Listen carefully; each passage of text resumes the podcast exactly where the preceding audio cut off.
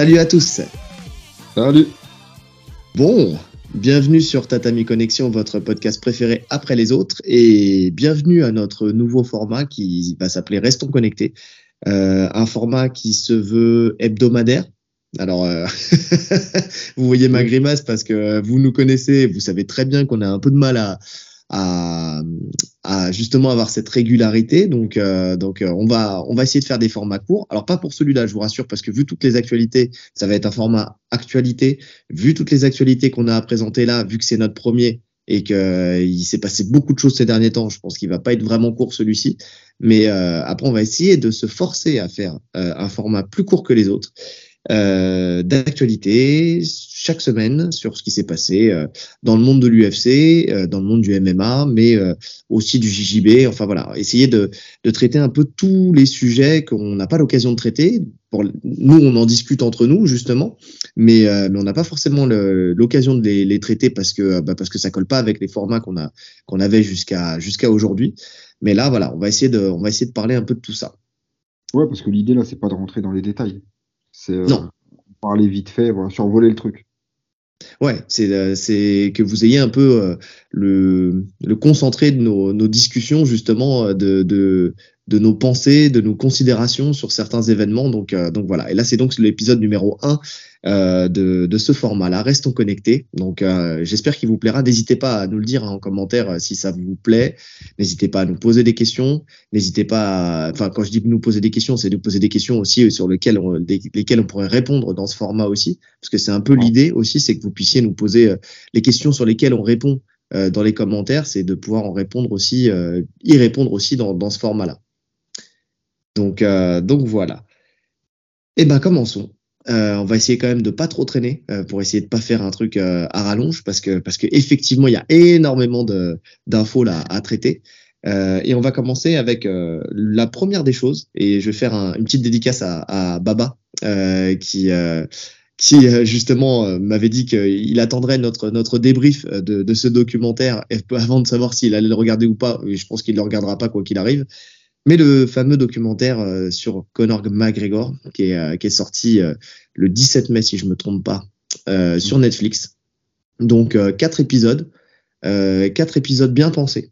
bien pensés pourquoi? Parce que sur chaque épisode ça représentait ça représentait un combat donc qui qu'il a fait par le par le passé là. Et, et, donc voilà, on va vous donner un peu notre ressenti sur sur ce documentaire que qu'on a vu bien sûr. je Enfin, je sais pas pour toi, mais moi, je savais pas trop à quoi m'attendre quand je l'ai regardé. J'avais pas. En fait, euh, j'avais même pas tilté que c'était euh, une série, une mini-série. Je pensais que c'était un épisode. Pareil. Je pensais que c'était comme le, premier qui est sorti, parce que c'est la deuxième fois que Netflix euh, fait un truc sur McGregor. Je pensais que c'était un seul épisode, et puis quatre, quatre, quatre épisodes. Quatre épisodes sur ces quatre derniers combats, finalement. Sur, donc, il y a Habib, il y a le, son retour contre Serron et il y a les deux combats contre Poirier. Exactement. Et, euh, et c'est plutôt, euh, finalement, quand tu, quand tu regardes bien, c'est plutôt super intéressant comme documentaire. Alors, euh, toi et moi, on l'a regardé en, en format euh, VO, enfin pas VO, justement VF. et par contre, euh, la, la, la, voix qu'ils ont choisie pour lui, elle est dégueulasse. La traduction, elle est dégueulasse. On voit par contre que ça a été traduit un peu, un peu à la va-vite. Et je pense que ça, ça retire un peu de l'intérêt, ouais.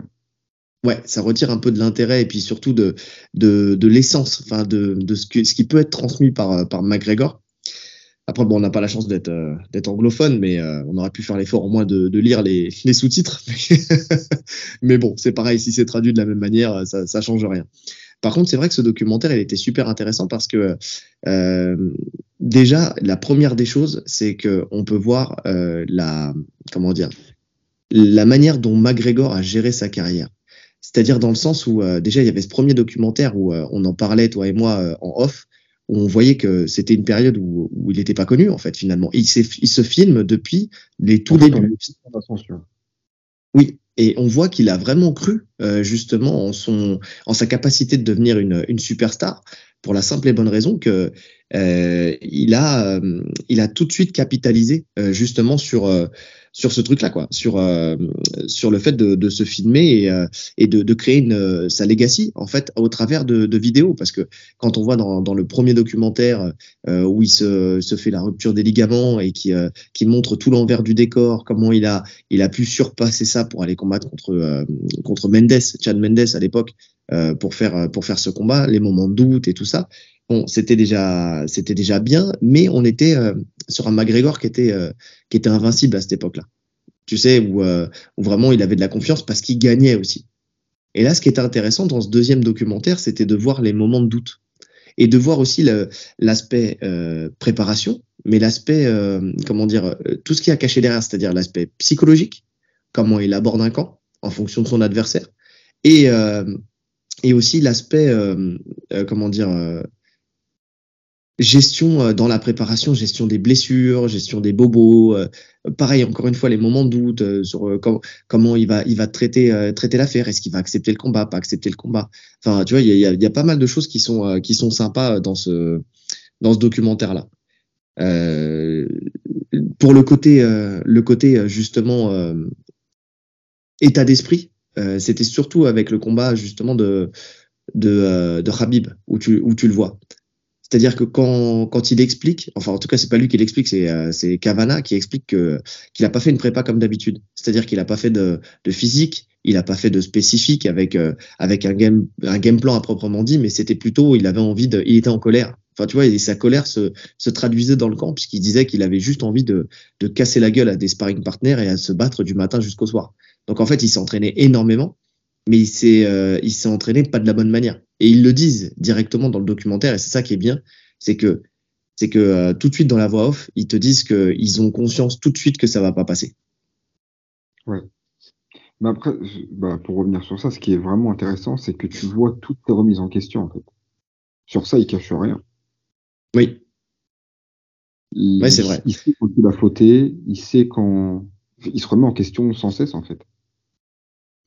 Oui, il se remet en question sans cesse et tu, te rends compte qu'il ne cherche jamais euh, d'excuses ou de, ou de à la défaite. C'est toujours lui, lui le véritable fautif euh, lors, lors de ses défaites. C'est-à-dire qu'il se remet en question à chaque fois. Et, euh, et c'est là, tu vois, que, bon, McGregor, plus ça va et moins les gens y croient tu vois, moins les gens croient en son retour, moins les gens pensent qu'il est capable de, de revenir euh, au plus haut niveau. Enfin, gagner contre Chandler, il y, avait euh, des sondages qui étaient sortis là il y a pas longtemps. Je voyais gagner contre Chandler, oui. Revenir au plus haut niveau et gagner la ceinture, non. Tu sais, les, gens n'y croyaient pas. Euh, mais t'as as comme t'as des mecs comme euh, Ariel Wani, tu sais, qui lui disent que McGregor pourra toujours toujours revenir au plus haut niveau. Mais parce que c'est des mecs qui sont proches de lui tu sais, qui euh, justement, eux, connaissent le McGregor qui, dans l'intimité. Tu vois, tu sens que dans, dans les interviews et tout ça, il, il, il parle au McGregor, euh, à l'intimité de, de McGregor. Tu vois?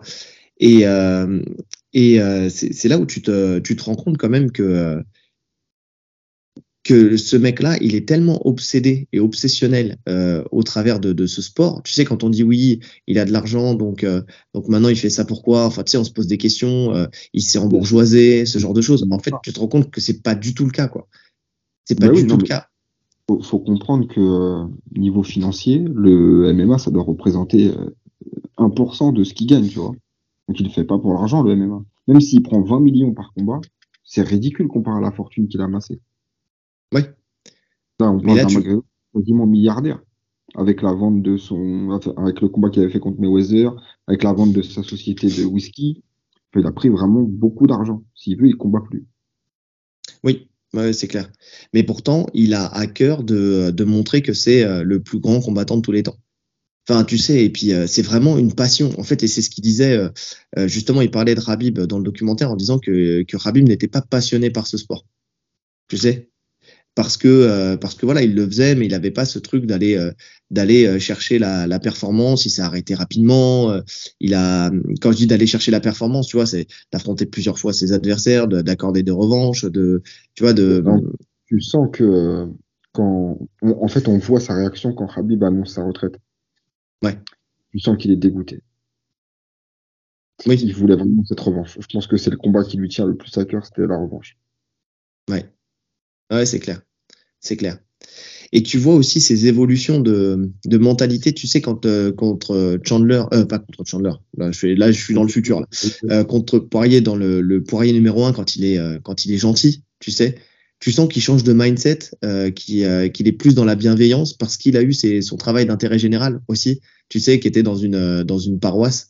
Dans un temple protestant et où justement il a été un peu euh, touché par euh, par cette expérience où il y avait plein de de voilà de bienveillance avec le pasteur avec avec tous ces trucs là et qu'au final euh, tu, tu te rends compte que il n'était plus dans l'agressivité. Il a il a changé de changé d'état d'esprit. Et puis finalement après il, se, comment? On l'avait vu à son retour avec euh, ça nous avait surpris même. Ouais. Vraiment très amical.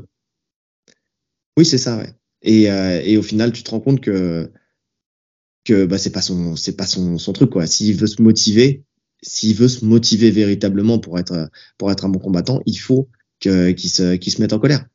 Et je pense que la colère là qu'il avait euh, contre dans Poirier 3 euh, donc pour le coup, euh, c'était une colère plus contre lui, des erreurs qu'il avait faites, qu'il n'avait pas su anticiper euh, les calf ce genre de choses, et que qui s'était en fait voilà, il était redevenu le, le Connor obsessionnel à trouver à trouver le, le, la moindre faille euh, pour euh, pour aller chercher euh, justement justement la victoire contre lui. Et quand tu regardes bien, enfin pourquoi il se blesse et pourquoi il se casse la jambe, c'est parce que il est il va tellement chercher loin dans le dans le fait d'aller de mettre toutes les chances de son côté pour aller chercher la victoire, qui qui qui combattait, il faisait ses sparring sans sans protège tibia. Et c'est ça qui a conduit à, à l'œdème, l'œdème, comment dire, osseux qu'il avait. Et après, bah, à la, à la fracture, quoi. Donc, euh, donc c'était, euh, c'était super intéressant de, de voir ça. Aussi ce, ce, truc où il y a eu ce doute, est-ce qu'il va combattre, pas combattre, et puis finalement ça allait. Euh, il arrivait à refaire des sparring, et puis, euh, et puis finalement, euh, finalement non quoi. Finalement non, parce que son game plan était de kicker beaucoup plus. Maintenant, on saura jamais si, si ce que ça aurait donné sur le long terme, parce qu'il visait une victoire au, au troisième round, tu vois. Donc, donc ouais, mais mais c'est mais c'est de voir la prépa, de voir qu'il se blesse, de, ça, ça, explique sa, sa, fracture en fait. Donc c'est intéressant. Ça, on a un autre regard sur le combat. Mm. Puis on a un regard aussi. Alors après, attention, je, je mets des guillemets. Hein, c'est ce que je te disais quand on en parlait en off, mais euh, sur le, le McGregor, tu sais, euh, qu'on voit, euh, comment dire, le showman qui a l'air bourré et qui a l'air euh, drogué, euh, tu vois, qui, qui hurle partout, qui saute partout. Tu sais, quand il est en, quand il est en public, et tu le vois avec sa famille tu vois. Et tu, tu, tu sens que en, fait, il passe plus de temps avec sa famille à s'occuper de ses gosses. Après, est-ce que c'est mis en scène pour euh, pour euh, pour ça, pour ce documentaire-là ou vrai? Mais euh, mais qu'il est plus à construire quelque chose pour sa famille et qu'il est obligé de jouer toujours ce rôle en fait, ce rôle de bad boy, ce rôle de, de mec qui est qui est obligé de voilà de de faire parler de lui en fait. Il doit faire parler de lui tout le temps pour rester au top. Et il l'a compris depuis longtemps. Mais quand tu regardes, enfin, un mec qui est qui est fou, est fou à cause de sa discipline, parce qu'il se compare à Van Gogh, c'est, c'est vraiment le, le mec qui est, qui est taré, euh, vraiment euh, fou de, du, du, du, MMA, quoi, et qui, qui, qui euh, ce, ce, sport le conduit à la folie. Du sport en général, hein, parce qu'on peut voir que McGregor, même quand il a été blessé, ben, ce qu'on constatait, c'est qu'il prenait du volume, donc il s'entraînait, tu vois. Hum. C'est un mec qui s'entraînait tout le temps, même blessé. De toute façon, on le voyait quand il était avec son plâtre, il s'entraînait. Mais la première question qu'il a posée au chirurgien, c'est quand est-ce qu'il allait pouvoir reprendre l'entraînement, quoi. Mm. Tu vois, c'est vraiment, euh, ouais, il a ce côté obsessionnel de sport, d'être euh, d'être une meilleure version. En fait, tu l'écoutes, il est, c'est d'être une meilleure version de lui-même euh, à chaque euh, à chaque instant. En fait, il dit qu'au fur et à mesure, il se connaît de mieux en mieux et puis que c'est une meilleure version de lui-même à chaque instant. Donc, ce documentaire, il est, il est super intéressant. pour tous les sceptiques qui voulaient pas le voir, bah, écoutez, moi, je vous conseille quand même de d'aller le regarder parce que franchement, il, il se laisse bien regarder. Il faut omettre que c'est McGregor parce qu'il y a des gens qui n'aiment pas McGregor, mais il euh, faut le voir comme un reportage sur un athlète de très haut niveau. Et pour moi, honnêtement, c'est toujours intéressant à voir. Et en vrai, peu importe la discipline. Je, je ouais. kiffe, moi, voir la, la, vie des athlètes de haut niveau. Leur, leur mentalité, leur état d'esprit, leur préparation. C'est toujours intéressant à voir. C'est toujours intéressant à voir. C'est vrai. Et puis, euh, et puis ça t'en apprend beaucoup. Même pour toi, tu sais, dans ce que tu fais, toi, après, derrière, en tant que sportif, quoi.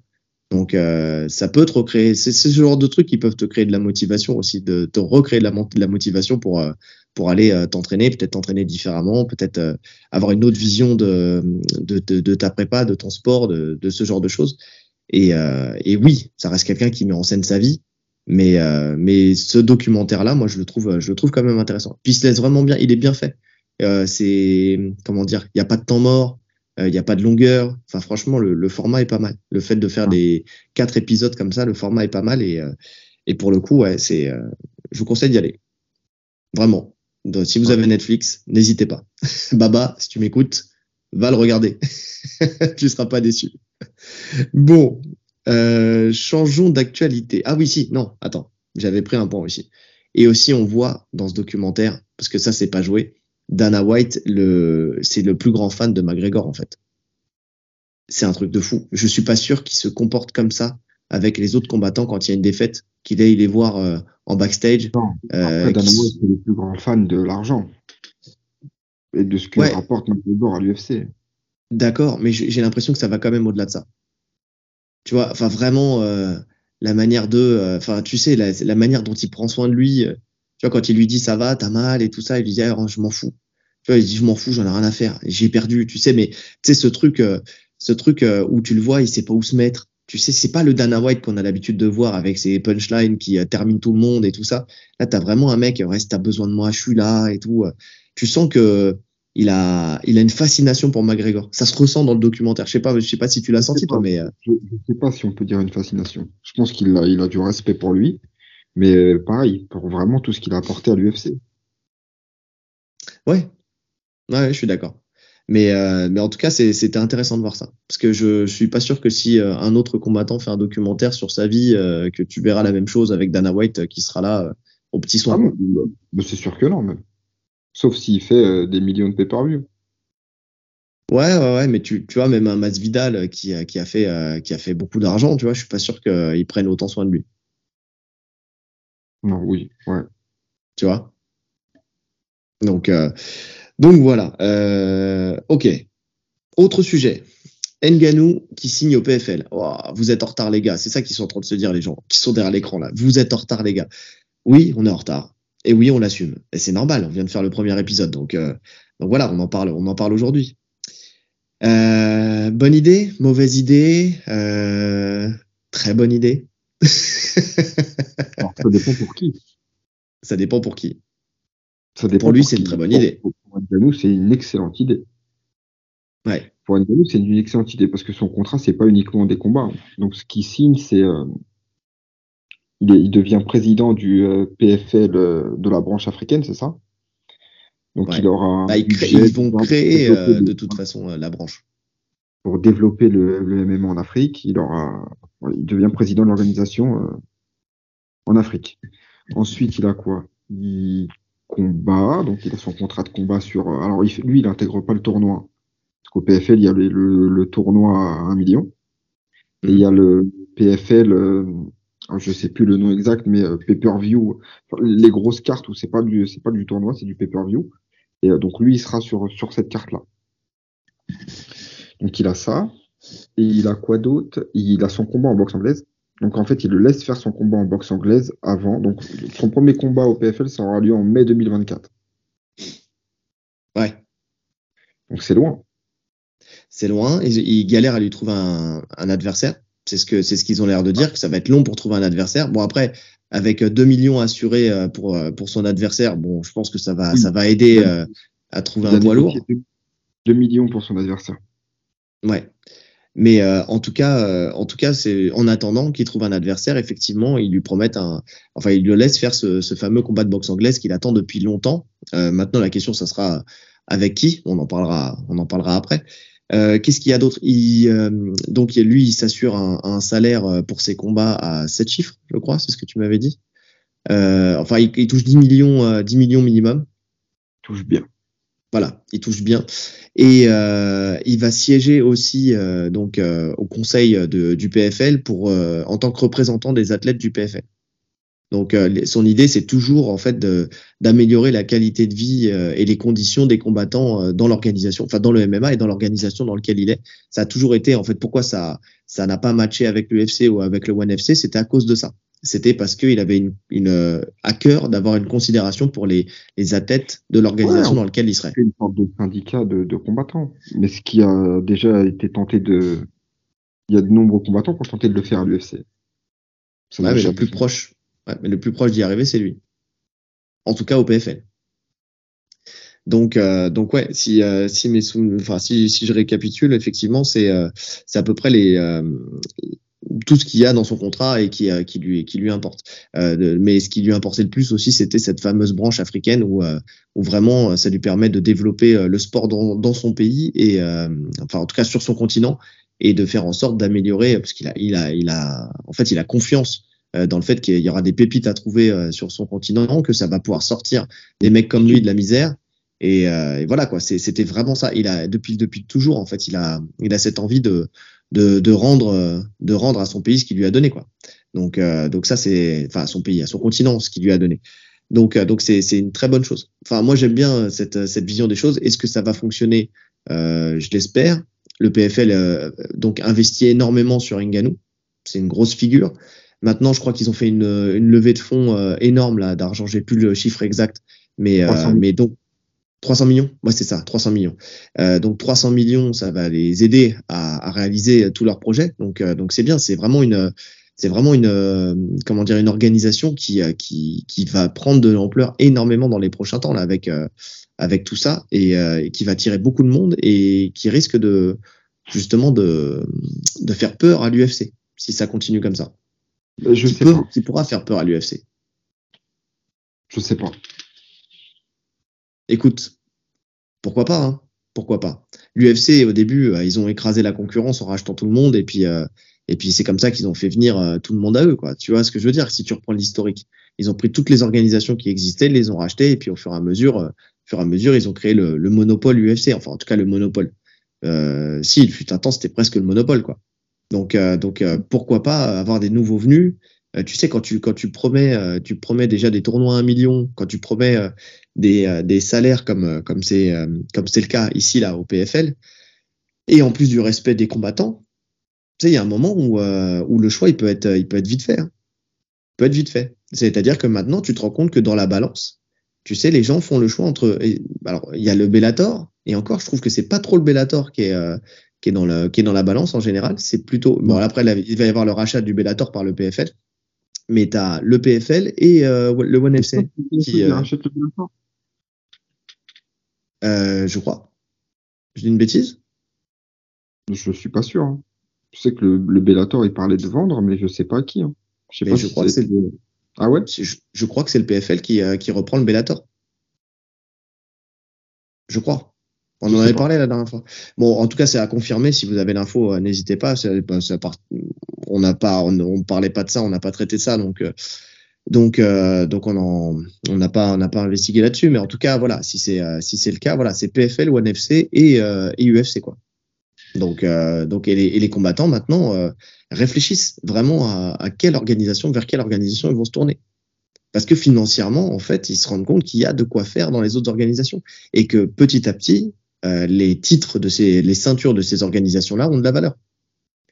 Donc, donc c'est pour ça. À voir, à voir. Euh, D'ailleurs, preuve que ça, ça peut-être inquiète Dana White, c'est que c'est qu'il attaque encore une fois Ngannou euh, énormément sur les réseaux et sur Twitter euh, quand il lui dit qu'il ne comprend pas, euh, qu'il il comprend pas le choix en fait euh, du PFL de, de signer Ngannou. Donc en fait, il est vraiment sur les côtes de, de, euh, parce que le payer grassement pour ne pas combattre, en fait, il comprend pas l'investissement. Moi, moi non plus, je comprends pas l'investissement. En fait, je trouve que c'est une très bonne chose pour Nganou. Je suis grave content pour lui. Mais pour le PFL, le mec combat en 2024. Admettons, il fait son combat en anglais avant. Ouais. Je sais pas contre qui, mais s'il prend un top, a de grandes ouais. chances qu'il se fasse poster. Donc déjà, automatiquement, après une défaite, tu perds en, en notoriété.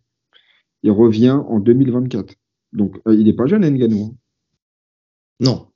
Je crois que bon. quand il va revenir, il aura 37 ans, hein, quelque chose comme ça. Ouais. Après sa carrière, euh, sa carrière fait que euh, il n'a pas pris de coups, il n'est pas resté oui, longtemps dans la cage. Enfin, tu vois, et il a, il a encore de, il en a encore sous le pied. Hein. Honnêtement, c'est pas ses, ses, problèmes aux ligaments, ses, ses, ruptures des ligaments croisés, il en a encore sous le pied. Il peut encore combattre pendant quelques années, surtout chez les poids lourds. On sait que c'est une, une, catégorie où les, les, combattants peuvent combattre plus vieux, enfin, tu sais, en général. Je veux dire, en... voilà, en 2024, parce qu'il faut savoir que Nganou, c'est pas un gros vendeur de pay-per-view non plus. Hein. C'est pas une super superstar. Ben, j'ai l'impression qu'elle l'est devenue avec le temps. Là, justement, avec cette polémique-là, c'est devenu une superstar il a pris un peu de notoriété, mais en soi, quand il combattait à l'UFC, c'était pas une superstar. Hein. Oui, oui, non, mais on est d'accord. Comment? En termes de chiffres. En termes de chiffres, ouais, peut-être. Euh, oui, oui, oui, en termes de chiffres, peut-être. Mais, euh, mais bon, après, euh, après, je pense que sincèrement, que après ça dépend, ça dépend des adversaires qu'on va mettre en face. Mais je pense qu'avec tout ce qui s'est passé aujourd'hui, avec la guerre avec Dana White, avec tout ça, il y a, tellement de gens qui qui vont, en tout cas, qui suivent un peu cette polémique et qui vont essayer de voir en fait où on est en Nganou. Ils vont essayer de voir s'il continue à gagner, parce que tout le monde a encore l'espoir qu'un jour il affronte John Jones, puisque pour l'instant c'est encore, il y a encore des des comment dire, des tweets où ils se où ils s'appellent, ils sont des appels du pied l'un l'un avec l'autre. Donc euh, en disant que c'est bien beau de parler quand tu es de l'autre côté de la rue, mais lui dit bah toi traverse la rue. Donc euh, la, la, porte elle est pas fermée à ce combat-là. Et je pense que les gens vont. Qui dit à Nganou qu'il a eu peur de John Jones et tout, ça me rappelle euh, la, la, campagne de dénigrement qu'il avait fait sur Fedor. Oui. À l'époque, comme quoi il refusait d'affronter. c'était alors au début c'était Randy Couture, puis après c'était Brock Lesnar. Ouais toute sa vie, il a craché sur Fedor, euh, Dana White. Parce qu'il l'a pas eu, en fait. Il était frustré de ne pas l'avoir. Mais oui, mais je pense que c'est pareil avec Nganou, tu vois. Donc, euh, donc c'est pour ça. Donc les gens, ils vont, ils vont ah. suivre Nganou pour voir s'il continue. Il n'est pas habitué à ce qu'on dise non. Dana White. Il est, oui, c'est ça, c'est ça. Et, euh, je pense que les gens vont suivre Nganou pour voir s'il continue à gagner, avec l'espoir de, se dire s'il continue à gagner, est-ce qu'il y aura ce combat contre John Jones? Tu vois? C'est possible. C'est possible. En tout cas, après, quid de, de vers qui euh, va se tourner euh, Nganou pour le combat en boxe anglaise? Alors, il, voulait euh, Joshua, mais Joshua, n'est pas intéressé. En fait, Joshua, là, il est sur une série où il se concentre sur sa carrière et, et il ne veut pas faire ce qu'on appelle un freak show, c'est-à-dire vraiment un truc un peu hybride entre le MMA et le, et, et, la boxe anglaise, lui, il veut, il veut retourner, il veut récupérer son statut de champion. Donc, euh, donc il se concentre à 100% là-dessus. Donc, il, fera pas de parenthèse avec Ngannou. Maintenant, la question, c'est qui? Wilder, euh, Fury? Bah, Pour moi, à la base, il veut Fury. Hein. À la base, il veut Fury. Ouais. Sauf que là, il y a l'UFC qui est en train de lui couper l'herbe sous le pied, encore une fois. On en parlera tout à l'heure, mais avec euh, John Jones, quoi. Ou on peut en parler maintenant, en fait. On peut en parler maintenant. De toute façon, ça se fera jamais. Fury, il a répondu que jamais de la vie, il voudrait un combat de MMA contre John Jones. Je viens de lire un truc euh, de ses réponses. Il a dit euh, boxe en rien du tout. Ouais, mais comme il s'entraîne en MMA, tu sais, euh, c'était pour, pour peut-être pour le coup pour passer le cap, quoi. Il a dit boxe anglaise ou rien du tout. Ouais. Ouais, parce que là, l'UFC, alors si vous n'êtes pas au courant, l'UFC en fait propose, en fait laisse une porte ouverte pour que que Fury puisse venir signer à l'UFC un combat contre John Jones en MMA. Donc c'est ça, c'est ça l'idée. Et je pense que c'est euh, un peu le moyen de bloquer euh, un éventuel combat contre Ngannou, de lui proposer sûrement une bonne belle somme d'argent pour euh, pour que ce combat puisse se faire. Bon après s'il n'est pas intéressé, il n'est pas intéressé. Mais mais bon en tout cas pour Ngannou, s'il doit affronter Fury, c'est compliqué. S'il doit affronter même Wilder, c'est compliqué. Wilder bon techniquement. Attends du top c'est compliqué. Et j'ai envie de te dire même pas du top un bon boxeur d'anglaise euh, qui a un bon niveau, un bon professionnel, c'est compliqué. Bah, il a combattu contre ses sorties il y a pas longtemps. Là, il a fait des sparring contre Joe Joyce. Et, euh, et euh, oui, effectivement, il s'est fait, il s'est fait rouster. Alors Joyce disait que qu'il avait une, force de frappe extraordinaire, tu vois. Mais techniquement, c'était pas, c'était pas ça. Joe Joyce, c'est pas le, c'est pas non plus l'élite alors de, de, de la boxe anglaise. Enfin, c'est un gros nom, mais euh, c'est pas c'est pas justement Fury, c'est pas Wilder, c'est pas tu vois, c'est il a perdu il y a pas longtemps, j'ai plus le nom euh, de l'adversaire qu'il a perdu, le chinois. Il s'appelle Ouais, j'ai plus le nom en tête. Vous connaissez ma, ma, ma force pour retenir les noms, mais c'était un combattant, euh, un poids lourd chinois euh, qui, euh, qui l'a qui l'a battu quoi. Donc donc oui, effectivement, ouais, c'est je sais pas, moi aussi enfin de toute façon le fait que tout le monde veuille combattre en anglaise, là tu vois encore McGregor qui qui fait un appel du pied à Canelo, je crois. Enfin ce truc de d'aller chercher l'anglaise et d'avoir les en fait les, les, dollars dans les yeux, en fait c'est qu'une question de dollars en fait. Bon, Ngannou c'est encore différent parce qu'il voulait faire de l'anglaise à la base. Donc euh, c'est un peu son rêve, son rêve de base, c'était pas le MMA, c'était l'anglaise. Donc c'est un peu le moyen en fait d'aller toucher du doigt son rêve. Mais euh, pour ça, il faudrait qu'il fasse une prépa euh, énorme, en spécifique en boxe anglaise. Donc la question c'est en si peu de temps, est-ce qu'il serait prêt quoi? Si, ça doit se faire juste avant son, premier combat au PFL en MMA. C'est une bonne question à laquelle on n'a pas de réponse. En tout cas, on attend les infos. quand on aura les infos, on vous les donnera. Mais, euh, mais pour l'instant, on ne sait pas. Quid de, de, l'adversaire euh, qu'il qui, qui devra affronter. On fait une petite extension sur le PFL. Euh, Jack Paul, qui, a parlé, lui, il a tweeté justement avec, toutes ces histoires-là, il a rebondi sur les tweets justement de John Jones qui lui disait t'as qu'à traverser la rue, en proposant mm, un, une co-organisation avec l'UFC sur un événement ESPN avec Nganou versus Jones, Nunez versus Harrison euh, Edwards versus Doumbé, alors ça, je je comprends pas. voilà.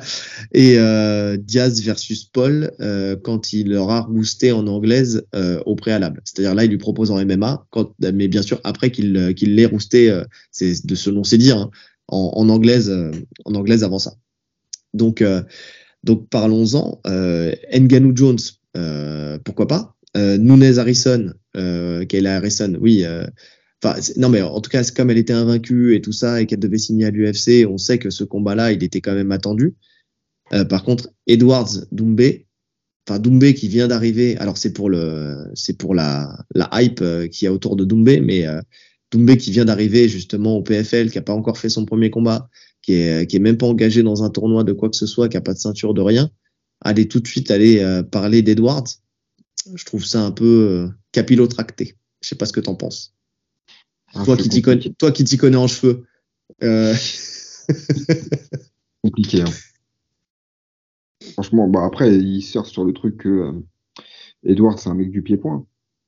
Enfin, tu vois, dans la tête des gens, c'est un mec du pied-point, mais bon, c'est ça. C'est un mec complet. Oui, c'est un mec complet. Mais bon, sa base, c'est le pied-point. Ouais. Mais en termes d'expérience, c'est un autre monde. Euh, aujourd'hui, à l'heure actuelle, si ça se fait, je vois pas Doumbé gagner. Enfin, la, la, déjà la science du pied-point euh, de, effectivement, de. Alors, Doumbé est sûrement meilleur qu'Edwards en pied-point pur, ça c'est sûr. bien sûr. En kickboxing, mais par contre avec euh, avec sa lutte, avec son sol. Enfin, tu vois, tu, là on a vu que déjà en termes de puissance, c'était quelqu'un qui rivalisait à l'aise avec Kamar Ousmane. Euh, on a vu son niveau au sol, on a vu son niveau en lutte. Euh, honnêtement, enfin c'est très très compliqué d'aller déloger Edwards pour euh, pour aujourd'hui. En tout cas, moi j'attends de voir. Vraiment, pour le coup, pour l'instant, moi je je fais partie des gens qui sont qui restent sceptiques sur sur l'avenir de de Doumbé justement en MMA. Et d'ailleurs, c'est ce qu'on disait nous en off. Euh, je, je dis pas qu'il va gagner, qu'il va perdre, qu'il est pas talentueux ou qu'il est talentueux. Hein. Je parle juste d'expérience en fait, de, du temps qu'il a qu'il a euh, pour emmagasiner des techniques de lutte et pour emmagasiner des techniques de sol. On remet pas en question son, son, son KO power. Il peut, il peut très bien puncher quelqu'un et le mettre KO n'importe quand. Là-dessus, il n'y a pas de souci. Il a la technique pour, il a la puissance pour. Mais, euh, mais derrière, il y a une réalité. C'est que, c'est que sprawler euh, des gens au MMAGP et sprawler des gens au PFL ou à l'UFC, c'est deux choses différentes. Pour le coup. Donc, euh, donc j'attends de voir. Moi, je, je, reste, je reste sceptique. Je reste sceptique sur le sur l'avenir. On en parlait, je le disais en off. Pourquoi ce choix du PFL euh, L'argent, oui, effectivement, 140 euh, 000 euros euh, contre 20 plus 20. Euh, ah oui, il n'y a pas photo. Il n'y a pas photo, c'est-à-dire que tu sais que, enfin, dans sa tête, il sait que de toute façon, il a tellement parlé que sa hype peut s'effondrer à sa première défaite. Mais vraiment, où les gens vont descendre du train, mais à, à une vitesse grand V. Donc euh, autant essayer de récupérer un maximum d'argent avant que tout le monde descende du train, quoi. Donc euh, c'est un peu ce qu'on se disait nous, euh, nous tous les deux. Euh, c'est possible que ça soit que ça que ça soit ça quoi pour le coup. Donc euh, en tout cas si si son choix si son choix se tourne vers le PFL, c'est possible que ça soit pour cette raison-là. Alors après on n'est pas on n'est pas dans le, le camp de, de Doumbé, on n'a jamais discuté avec lui, mais c'est c'est potentiellement ça. Donc je sais pas. En tout cas là voilà, le fait que Jack Paul parle de, de ce truc-là, de ce combat-là, enfin je sais pas, c'est j'ai un peu de j'ai un peu de mal. Qui prennent le champion de la catégorie du PFL. En fait voilà ça prouve la pauvreté de, de la catégorie au PFL. Ouais, ou juste le fait que Jack Paul, euh, il, il comment dire, il, ne, il ne voit que par le que par le nombre de followers, quoi, plus que par le par le talent entre guillemets. Tu sais quelque chose qui est vendeur. Parce que lui, c'est ça. Ce qu'il fait, c'est de la vente. Hein, c'est de la vente de combat. C'est pas tu, quand, quand il va chercher euh, des, des retraités euh, de l'UFC euh, qui sont soit plus légers que lui ou alors qui c'est pour vendre du pay-per-view, tu vois. Donc lui, il fonctionne, il fonctionne sur la vente de pay-per-view. Il sait que c'est quelque chose qui, qui, qui fera des lignes dans des, dans des articles. D'ailleurs, c'est voilà, on en parle. Donc donc c'est que ça marche. S'il avait donné le nom du du champion qui est peut-être très très fort, tu vois. Bon après, il faut me donner le nom du champion du PFL. Je je le connais pas. Je je suis pas le PFL plus que ça. Euh, mais mais en tout cas, oui, effectivement, euh, ça, ça, son, son, tweet, il perd, euh, il perd de sa hype, tu vois. Ouais. Je me demande c'est qui le champion du PFL. Regarder. Est-ce que si tu as le nom, est-ce que tu sauras qui c'est? Non, mais au moins j'aurai le nom. mais au moins tu auras le nom. Un peu de culture. Un peu de culture. la culture, c'est comme la confiture. Moins t'en as, plus tu l'étales. Bon, bah, t'auras de quoi étaler. Juste avec ce nom-là. En attendant, euh, c'est comment? En welter, euh, Sadibou Si.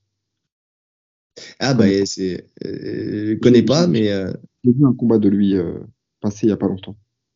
C'est pas celui que, que Clément Marco dit. vous connaissez qui c'est Si, tu sais quand. Ante Delija, il parle. D'accord. Un poids lourd. D'accord. Euh, ensuite, euh, pour finir sur, ce, sur cette parenthèse-là euh, de, de Jack Paul, l'intérêt de l'UFC de faire ce, cet événement-là? Aucun Zéro. Ils accepteront jamais ah non. Ah non. Ils ont jamais, ils ont jamais accepté ces trucs-là. Ils l'ont fait une fois, à l'époque, au Pride. Ouais. Mais c'était dans leur intérêt, j'ai envie. Ouais, c'était dans leur intérêt, parce que le Pride était devant. Bien sûr. Donc ils avaient pratiquement tout à gagner. Ils ont envoyé euh, Chuck Liddell au tournoi, euh, au Grand Prix 2003, euh, je crois. Donc ça remonte. Hein. C'était le Grand Prix Light Heavyweight. Et il a passé un tour, il a battu Overeem mais après il s'est fait rouster par, par Rampage. Ouais. Eh oui, parce que là, l'intérêt qu'ils ont, c'est aucun. Là, ce qui, ce qui maintient l'UFC, c'est le prestige de si tu as la ceinture, tu es le champion incontesté mondial, limite euh, le champion des champions parce que tu as affronté les meilleurs de, tout le circuit MMA. Parce qu'à l'UFC, il y a les meilleurs des meilleurs monsieur. Et, euh, et là, si euh, juste une défaite était concédée, déjà, ça fait Ce qu'il faut comprendre, c'est qu'à ce niveau-là, parce que c'est quand même le très haut niveau, le PFL, hein. PFL, Bellator, mais même des, des, organes comme le KSW et tout, hein. sur un combat, n'importe quel champion peut battre un champion de l'UFC. Il y a des exceptions, tu vois. Il y a des mecs qui sont vraiment, vraiment au-dessus. Mais euh, il y a des mecs qui sont prenables. Donc là, tu, perds vraiment tout ton prestige. Déjà, bah, Nganou Jones, hein, il suffit que, que d'une frappe pour que tout s'arrête, déjà pour commencer. Euh, pour euh, Kayla Harrison contre Nunez, on voit que Nunez, ces derniers temps, elle n'est pas au meilleur de, de sa forme. Donc, donc, on verra déjà son, son prochain combat d'ailleurs. Euh, euh, ouais, non, c'est euh, c'est compliqué, hein, c'est compliqué. Donc euh, non, le risque le risque ne peut pas être pris euh, du tout, du tout par euh, par par justement Dana White. Quoi. Il leur donnerait de la lumière, ce qu'ils ne veulent surtout pas. Ouais. Ah ouais. Et d'ailleurs, parlons du, du combat Diaz contre contre Paul, qui va se passer en anglaise là. Tu voulais la, tu voulais en évoquer, en dire deux trois mots. Ouais, parce que j'ai vu j'ai vu un petit extrait euh, au pas d'ours de Diaz. Ouais. tu l'as vu aussi. Bah, tu, quand tu m'en as parlé, ma curiosité. Franchement, ça fait peur. Ça fait peur. Je suis pas un pro en boxe, hein. mais quand tu vois son gauche-droite alors qu'il se déséquilibre tout seul, en fait. C'est ça. Au niveau de ses pieds, t'as l'impression qu'il sait même pas comment se placer. C'est waouh, c'est chaud. Bah, Moi, tu sais que. Je suis convaincu qu'il euh, va prendre son premier KO. Il a jamais mis, il a jamais été mis KO à Diaz. Je suis convaincu qu'il va le prendre. Bah, Jack Paul, déjà, il a prouvé qu'il était capable de les mettre, hein, ces KO, même, euh, même sur ses sparring, parce que tu vois, moi, j'ai regardé des vidéos où il comparait euh, justement le, la prépa de Jack Paul et la prépa de, de Diaz. Et tu vois dans les mhm. sparring que ça fait pas le même effet, quoi. Tu vois, quand, euh, quand Jack Paul il arrive et qu'il rentre dans la poche et qu'il envoie un petit crochet ou un overhand ou quelque chose comme ça, tu vois les mecs qui tombent. Euh, pour Diaz, c'est pas c'est pas la même chose. Effectivement, le, le, petit moment où il se déséquilibre à la patte d'ours, euh, je l'ai vu, euh, où sa jambe, en fait, sa jambe arrière croise la, la, jambe avant. Enfin, il passe mhm. derrière. Dans, normalement, il y a un écart sur sur les pieds et en fait, on voit sa, sa jambe qui passe derrière, ce qui fait qu'il est il est déséquilibré vers le vers l'arrière. Euh, oui, c'est inquiétant. C'est inquiétant parce que parce que sa boxe en fait, elle est euh, elle est ample. Tu sais, elle a de longs segments et elle est très ample et il n'est pas justement hermétique sur sa garde. Elle est hyper ouverte. Donc euh, donc ça laisse des opportunités de prendre des frappes. Comment? Il est lent, hein, Il est lent. Il est pas explosif. Non, il, c'est vrai. Frappe, il met beaucoup de rythme, mais il n'est pas explosif du tout. Il est très lent. Je suis d'accord. Je suis d'accord. Ça, c'est des trucs que tu vois que tu vois peu en anglaise. Ouais. Et puis c'est surtout sa boxe, elle est, elle est pas mauvaise hein, parce que parce qu'il il, il, boxe bien en anglaise quand même Diaz. Enfin, c'est c'est euh, son coach, c'est euh, comment il s'appelle euh... Oui. oui. Ah. Voilà. Oui. Tout à fait. Et c'est un, un, très bon coach, c'est un des grands coachs de, de boxe anglaise, tu vois. Mais euh, mais donc sa, sa, sa, boxe elle est bonne, mais tu, tu sais que le mec il a il a il a une boxe qui est quand même euh, peu orthodoxe dans le sens où il met des gifles, tu sais, il met beaucoup de gifles pour euh, augmenter son allonge. Ça, c'est quelque chose qu'il pourra pas faire avec des gants de. Donc, euh, donc oui, c'est, je sais pas. est-ce qu'il va tomber KO Je, je sais pas. Je, je peux pas être aussi, aussi catégorique que toi parce que j'ai l'impression que ces mecs-là, ils sont, ils sont inarrêtables. Maintenant, oui, Jack Paul, il est capable de mettre n'importe qui KO. Enfin, quand je dis inarrêtable, c'est-à-dire que ils ont prouvé qu'ils avaient un menton qui était, qui était à toute épreuve. Maintenant, euh, est-ce que ça, est-ce que ça sera aujourd'hui qui tombera? Je sais pas. Par contre, est-ce qu'il gagnera? Je ne pense pas. Ça, c'est sûr. Quoi qu'il arrive, il gagnera pas. Dans tous les cas, il gagnera pas. Ça, c'est une certitude. Ça, c'est une Mais, euh, certitude. après, je. Il est, vraiment malin, Jack Paul. Bah oui, il sait contre qui, euh, qui il va affronter. Le mec, il a détruit. Lui, il a fait du mal à l'UFC pour le coup. Ouais. Et lui, il est connu comme, je le considère même plus comme euh, un influenceur. Hein. Pour moi, c'est un athlète professionnel hein, dans, dans, les moyens qu'il met dans l'entraînement et tout. Mais bon, dans la tête des gens, ça reste un influenceur. Et c'est reste un influenceur qui a mis KO euh, 4 ou 4 champions de l'UFC. Ouais. Ah, si, si met KO ça fera 4. Ouais, clairement, clairement. Euh, ouais. Après, les, les, les, pincettes que je te disais, euh, je, je, prends ces vidéos avec des pincettes parce que le combat, il aura lieu quand même au mois d'août. Donc, euh, donc voilà, c'est un début de prépa. Euh, ce, qui, ce qui se passe aujourd'hui ne peut pas, ne serait peut-être pas le reflet de ce qui se passera dans quelques mois, tu vois, en termes de prépa. Honnêtement, on connaît le style de Diaz. Oui, oui. Il sera pas plus explosif, il sera pas plus, euh, il, va pas modifier euh, le jeu qu'il a mis toute sa vie à construire en quelques mois. Non. Par contre, là où il est fort, c'est qu'il peut pourrir un combat. il a cette capacité à pourrir un combat. Comment? Tu sais, c'est bah, en s'accrochant, euh, tu sais, en il y a, y, a, y a, plein de choses qu'il peut faire euh, qui, qui peut qui peut gêner jouer le bad boy en fait, comme il a l'habitude de faire. Parce que quand tu regardes, même, physiquement, il aura pas le physique pour faire ça. Ouais. C'est un bœuf, Jack Paul. Hein. Ah, Jack Paul, c'est un bœuf. En plus d'avoir l'avantage, je pense qu'il boxe mieux, il a aussi l'avantage du, du gabarit. Hein. Oui. Bah, il a toujours l'avantage du gabarit presque. Hein. C'est aussi sa grande force. Écoute, à voir, à voir. En tout cas, euh, réponse au mois d'août.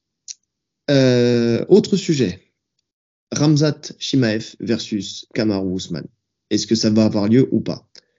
Euh, Il y a eu des infos qui sont sorties là récemment. Euh, moi, j'étais resté quand j'ai pris mes notes au début euh, sur le fait que c'était Ousmane surtout qui voulait ce combat. donc c'était un catchweight. c'était les deux, mais de, de, ce que de ce que j'ai lu, c'était vraiment Ousmane qui mettait vraiment vraiment la pression euh, pour pour avoir ce combat, qui allait dans le bureau sur Twitter. Non, mais, mais après, euh, Ramzat, il a personne à, pour s'affronter. Enfin, tu vois ce que je veux dire? Le, le mec, il, il, Ramzat, il veut, il veut tout le monde. Il, il veut Paulo Costa, il veut euh, Ousmane, il veut, euh, il veut tout le monde. Tu, tu, le regardes sur Twitter, il veut affronter tout le monde, mais parce que parce qu'il cherche un adversaire. Ça fait longtemps qu'il n'a pas combattu. Au bout d'un moment, il veut, euh, il, il, tape à toutes les portes. Tu vois ce que je veux dire? Ça me fait penser un peu d'ailleurs à McGregor. Tu sais quand il quand il envoie des tweets où il veut, il veut détruire tout le monde. Tu vois, c'est un peu la même chose. Ouais. Comment? Donc, répète. Quand tu ouais. envoyé des tweets, tout le monde, tout le monde. Ouais. Et la Ramzat, tu sens qu'il est un peu dans ce, dans ce cas de figure-là, tu vois. Et, euh, mais par contre, Ousmane, lui, euh, il n'a pas d'autres, d'autres cibles que, euh, que Ramzat. Tu vois. Et, et de ce que j'ai lu, c'était, euh, lui qui a été euh, venu faire la pression dans le bureau de Dana White pour, euh, pour avoir ce combat-là. Et Dana White, de base, avait l'air de dire qu'il n'était pas d'accord déjà avec l'idée du catchweight. Il aime pas ça, déjà pour commencer. Et, euh, et, euh, et euh, qu'est-ce que je voulais dire Il disait qu'il aimait qu'il aimait beaucoup travailler avec euh, avec euh, Ousmane, que c'était quelqu'un, vrai, que c'était un bon gars avec qui euh, qui prenait du plaisir à travailler. Et j'avais l'impression, tu sais, c'était un peu comme si euh, il voulait le le protéger, c'est-à-dire ce, ce, enfin, en tout cas protéger le, la figure Kamaru Ousmane qui a été champion pendant des années, qu'il a effectivement a, a, perdu contre contre Edwards, mais euh, mais qui voulait peut-être pas en fait continuer d'entacher cette hype, euh, enfin pas cette hype, mais ce comment dire, le la legacy euh, de d'Ousmane en lui mettant un Ramzat qui peut être un souci euh, dans les pattes, surtout dans une catégorie de poids où il pour une pour l'instant il a jamais combattu. Tu vois, enfin en tout cas plus lourd il a jamais combattu, donc on sait pas dans le rapport de force que ça va donner. Tu vois, j'avais cette impression là. Et là, euh, c'est euh... on n'a pas du tout la même vision de Dana White. Non, mais c'est de moi, je, je, je, te dis de ce que j'analyse, de ce que était, ce que, de ce que j'ai lu en fait dans les articles, quoi. Tu vois, okay. c'est un peu ma, c'est plutôt ça. C'est après, euh, c'est plutôt ça. Mais quand, quand, je dis ça, je dis pas qu'il protège euh, la personne de, de Ousmane. Il protège le champion UFC qui a été champion pendant pendant très longtemps. Tu vois ce que je veux dire? Ouais. C'est plutôt la, fi la figure. C'est pas c'est pas la personne, c'est plutôt la figure. Tu vois de de, de Kamaru Usman. C'est l'image. Mais là, il vient de sortir. Alors, c'est pas officiel officiel, mais comme quoi le combat devrait se faire à l'UFC 294 au, au mois d'octobre à Abu Dhabi, donc euh, à l'Etihad Arena. Et, euh, et donc, euh, donc, bon bah revirement de situation quoi. Donc ce combat devrait normalement se faire. Maintenant, tant qu'il n'y a pas, voilà, tant qu'il n'y a pas une annonce officielle, on garde des pincettes pour le coup. Mais, euh, mais voilà, ça serait, ça serait le combat, le combat qui, qui se ferait. En quel KT, il n'y a pas marqué. Sur la fiche, il n'y a pas marqué. Donc c'est pour ça, rien d'officiel. Est-ce que ça sera sur une KT Est-ce que ça sera un catchweight Est-ce que tu vois, est-ce que le, le, problème du catchweight euh, en fait a été réglé en disant euh, il monte? Ça sera un catchweight. Ça sera pas un catchweight, c'est sûr. Parce que un catchweight, ça sert personne. Parce que ça te fait pas monter dans le classement. Oui, ben là je pense que quand ils parlaient d'un catchweight, eux euh, c'était euh, plus, euh, tu sais, euh, financier quoi, un combat financier plutôt que qu'un combat de, de, classement.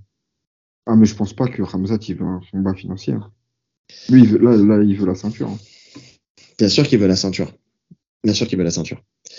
Mais mais en tout cas, écoute, moi j'attends de voir si si ça va se faire ou pas. Est-ce que je veux voir ce combat là Oui, pourquoi pas. Parce que là, on aurait, euh, on aurait une réponse euh, d'un Ramzad face à un vrai lutteur, tu vois. Donc, euh, bon, un lutteur qui est pas au, au, meilleur de sa forme, mais au moins un vrai lutteur, parce que pour l'instant, euh, il a, à part, à part Burns, il a jamais eu quelqu'un de, de vraiment, de vraiment solide entre les pattes. Donc, donc moi, j'attends encore Ramzad. Moi, c'est, pour moi, c'est, c'est une hype que je croirais dans sa hype, dans son, je monterai dans son train quand il aura affronté vraiment des, des vrais adversaires pour l'instant, moi, pour moi, je, je, je, pense toujours au fond de moi que c'est une hype qui va faire shit quand il va, quand il va monter dans les, dans les classements. Parce que quand on voit que contre Burns, il a eu quand même un combat qui a été très difficile sur trois rounds, qu'il a montré ses limites, qu'il a montré ses limites euh, euh, mentales, qu'il a montré ses limites physiques, euh, qu'il a montré qu'il pouvait saigner.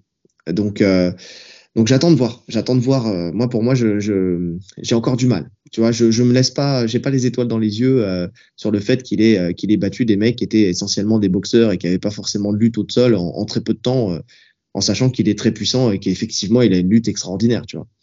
Donc d'ailleurs, j'attends de voir. À la base, c'était le combat contre Paulo Costa qui, qui était prévu. J'aurais préféré le voir contre Paulo Costa. Moi aussi. Moi aussi. Alors Paulo Costa, ils l'ont mis euh, contre qui euh, Ils l'ont changé, ils l'ont mis contre Alice Karov Oui. Ouais. Euh, ce qui n'est pas forcément un cadeau pour Paulo Costa, pour le coup. Donc, euh, donc à voir. Mais euh, c'est vrai que c'est vrai que c'est ce qui me fait croire en fait que ce combat est potentiellement faisable parce que effectivement Paulo Costa, ça y est, il est bouqué, il est avec Alice Karov. Donc, donc à voir à voir, mais euh, je sais pas, vous nous direz en commentaire si, euh, si ce combat vous intéresse et euh, si vous voyez un intérêt à ce combat. Parce qu'en fait, effectivement, si, si ça se fait dans la caté du dessus, même si ça se fait dans la caté du dessus, en fait, je vois pas vraiment l'intérêt de les voir s'affronter, à part le fait que nous, ça nous hype de voir ce combat-là. Je vois pas même en termes de ranking, il n'y a pas de ranking. Parce que les deux, s'ils montent, en fait, ils sont pas, ils sont pas classés. Donc comment ça se passe? Il n'y a pas d'intérêt à combattre en 84 contre Ousmane. Contre Costa, ça va un intérêt. Ouais, je suis d'accord. Donc j'ai du mal à voir un petit peu la stratégie de l'UFC euh, sur ce combat-là. Alors je comprenais en fait le fait qu'ils annoncent que, enfin, que Dana White ne voulait pas le faire. Maintenant que ça s'officialise, j'ai du mal à voir cet intérêt. Donc euh, à voir pour la suite, on en reparlera euh, s'il y a d'autres infos qui, qui, ressortent. Mais pour l'instant, euh, pour l'instant, ouais. Je, pareil, je mets des guillemets sur ce combat. Je, je sais pas. Je. sais pas quoi en faire de Ramzat. Le buzz, il est un peu parti en plus, là. À un moment, il, a, il était en plein buzz de fou. Tu sentais qu'il allait vraiment tout péter en termes de, de starification, tu vois. Il était, euh, je me rappelle, il regardait l'UFC, il était assis à côté de Dana White et tout. Ouais. Il mis grave en avant. Il y a eu euh, sa phase Covid, là, où il pense arrêter sa carrière. Déjà, ça a mis un stop, un premier stop. Oui. Après, il y a eu le combat contre Bern, qui a fait, euh, qui l'a fait redescendre un peu aussi, même s'il a gagné. Il y a ces histoires avec Kadirov qui euh, aussi euh, le met, l'UFC en fait dans une situation délicate, c'est-à-dire qu'il est il est proche euh, de plein gré ou pas, mais du, du, président du président Kadyrov qui est le président de la Tchétchénie. Et le problème, c'est qu'avec le conflit ukrainien, russe, Russie contre Ukraine, bah, en fait, ils peuvent pas se permettre d'avoir un mec qui devient champion alors que alors qu'il est proche de, de Kadyrov, quoi. Donc, euh, donc c'est ça aussi. Je pense qu'ils attendent peut-être aussi que l'affaire se tasse. Tu sais, un peu comme euh, je reprends McGregor, euh, tu sais, sur le documentaire, mais c'était ce qu'on avait vu. Tu sais, quand il y a eu la période Covid, où lui voulait combattre trois fois dans l'année et que l'UFC en fait l'a l'a mis en stand-by parce que parce qu'il y avait pas de public. Et en fait, il, il voulait pas le faire combattre pour rien quoi. C'était un mec qui gagne, qui, qui rapporte de l'argent. Et c'est tout le problème justement, c'est que bah non, tu combattras pas parce que là tu rapporteras rien, il y a pas de public, il y a rien. Tu vois? Mm. Donc euh, j'ai l'impression que là c'est pareil, ils essayent un peu de tasser le, truc, de le, freiner un petit peu pour que d'attendre en fait euh, peut-être la résolution de ce conflit pour que ça se tasse un peu et qu'ils puissent euh, ils espèrent peut-être que, que Kadyrov se fasse emprisonner, tu sais, pour que pour qu'ils puissent le remettre en, dans le devant sur le devant de la scène quoi. Mais là déjà il est bloqué, il peut combattre qu'à Abu Dhabi ou en Europe, il peut pas combattre aux États-Unis d'après ce que j'ai compris. Donc donc ouais déjà ça, ça ça bloque pas mal, ça bloque pas mal. Compliqué. Compliqué. On verra. En tout cas, j'attends la suite des informations là-dessus parce que, parce que pour l'instant, euh, cette affiche-là, j'y crois sans y croire. Encore une fois, euh, ça fait partie des choses, j'y crois sans y croire. On verra quand ça sera officiel, avec, euh, avec une vraie catégorie de poids et, et avec un, tampon UFC certifié. Quoi. autre sujet. Ah, monsieur Adesanya. Donc Adesanya.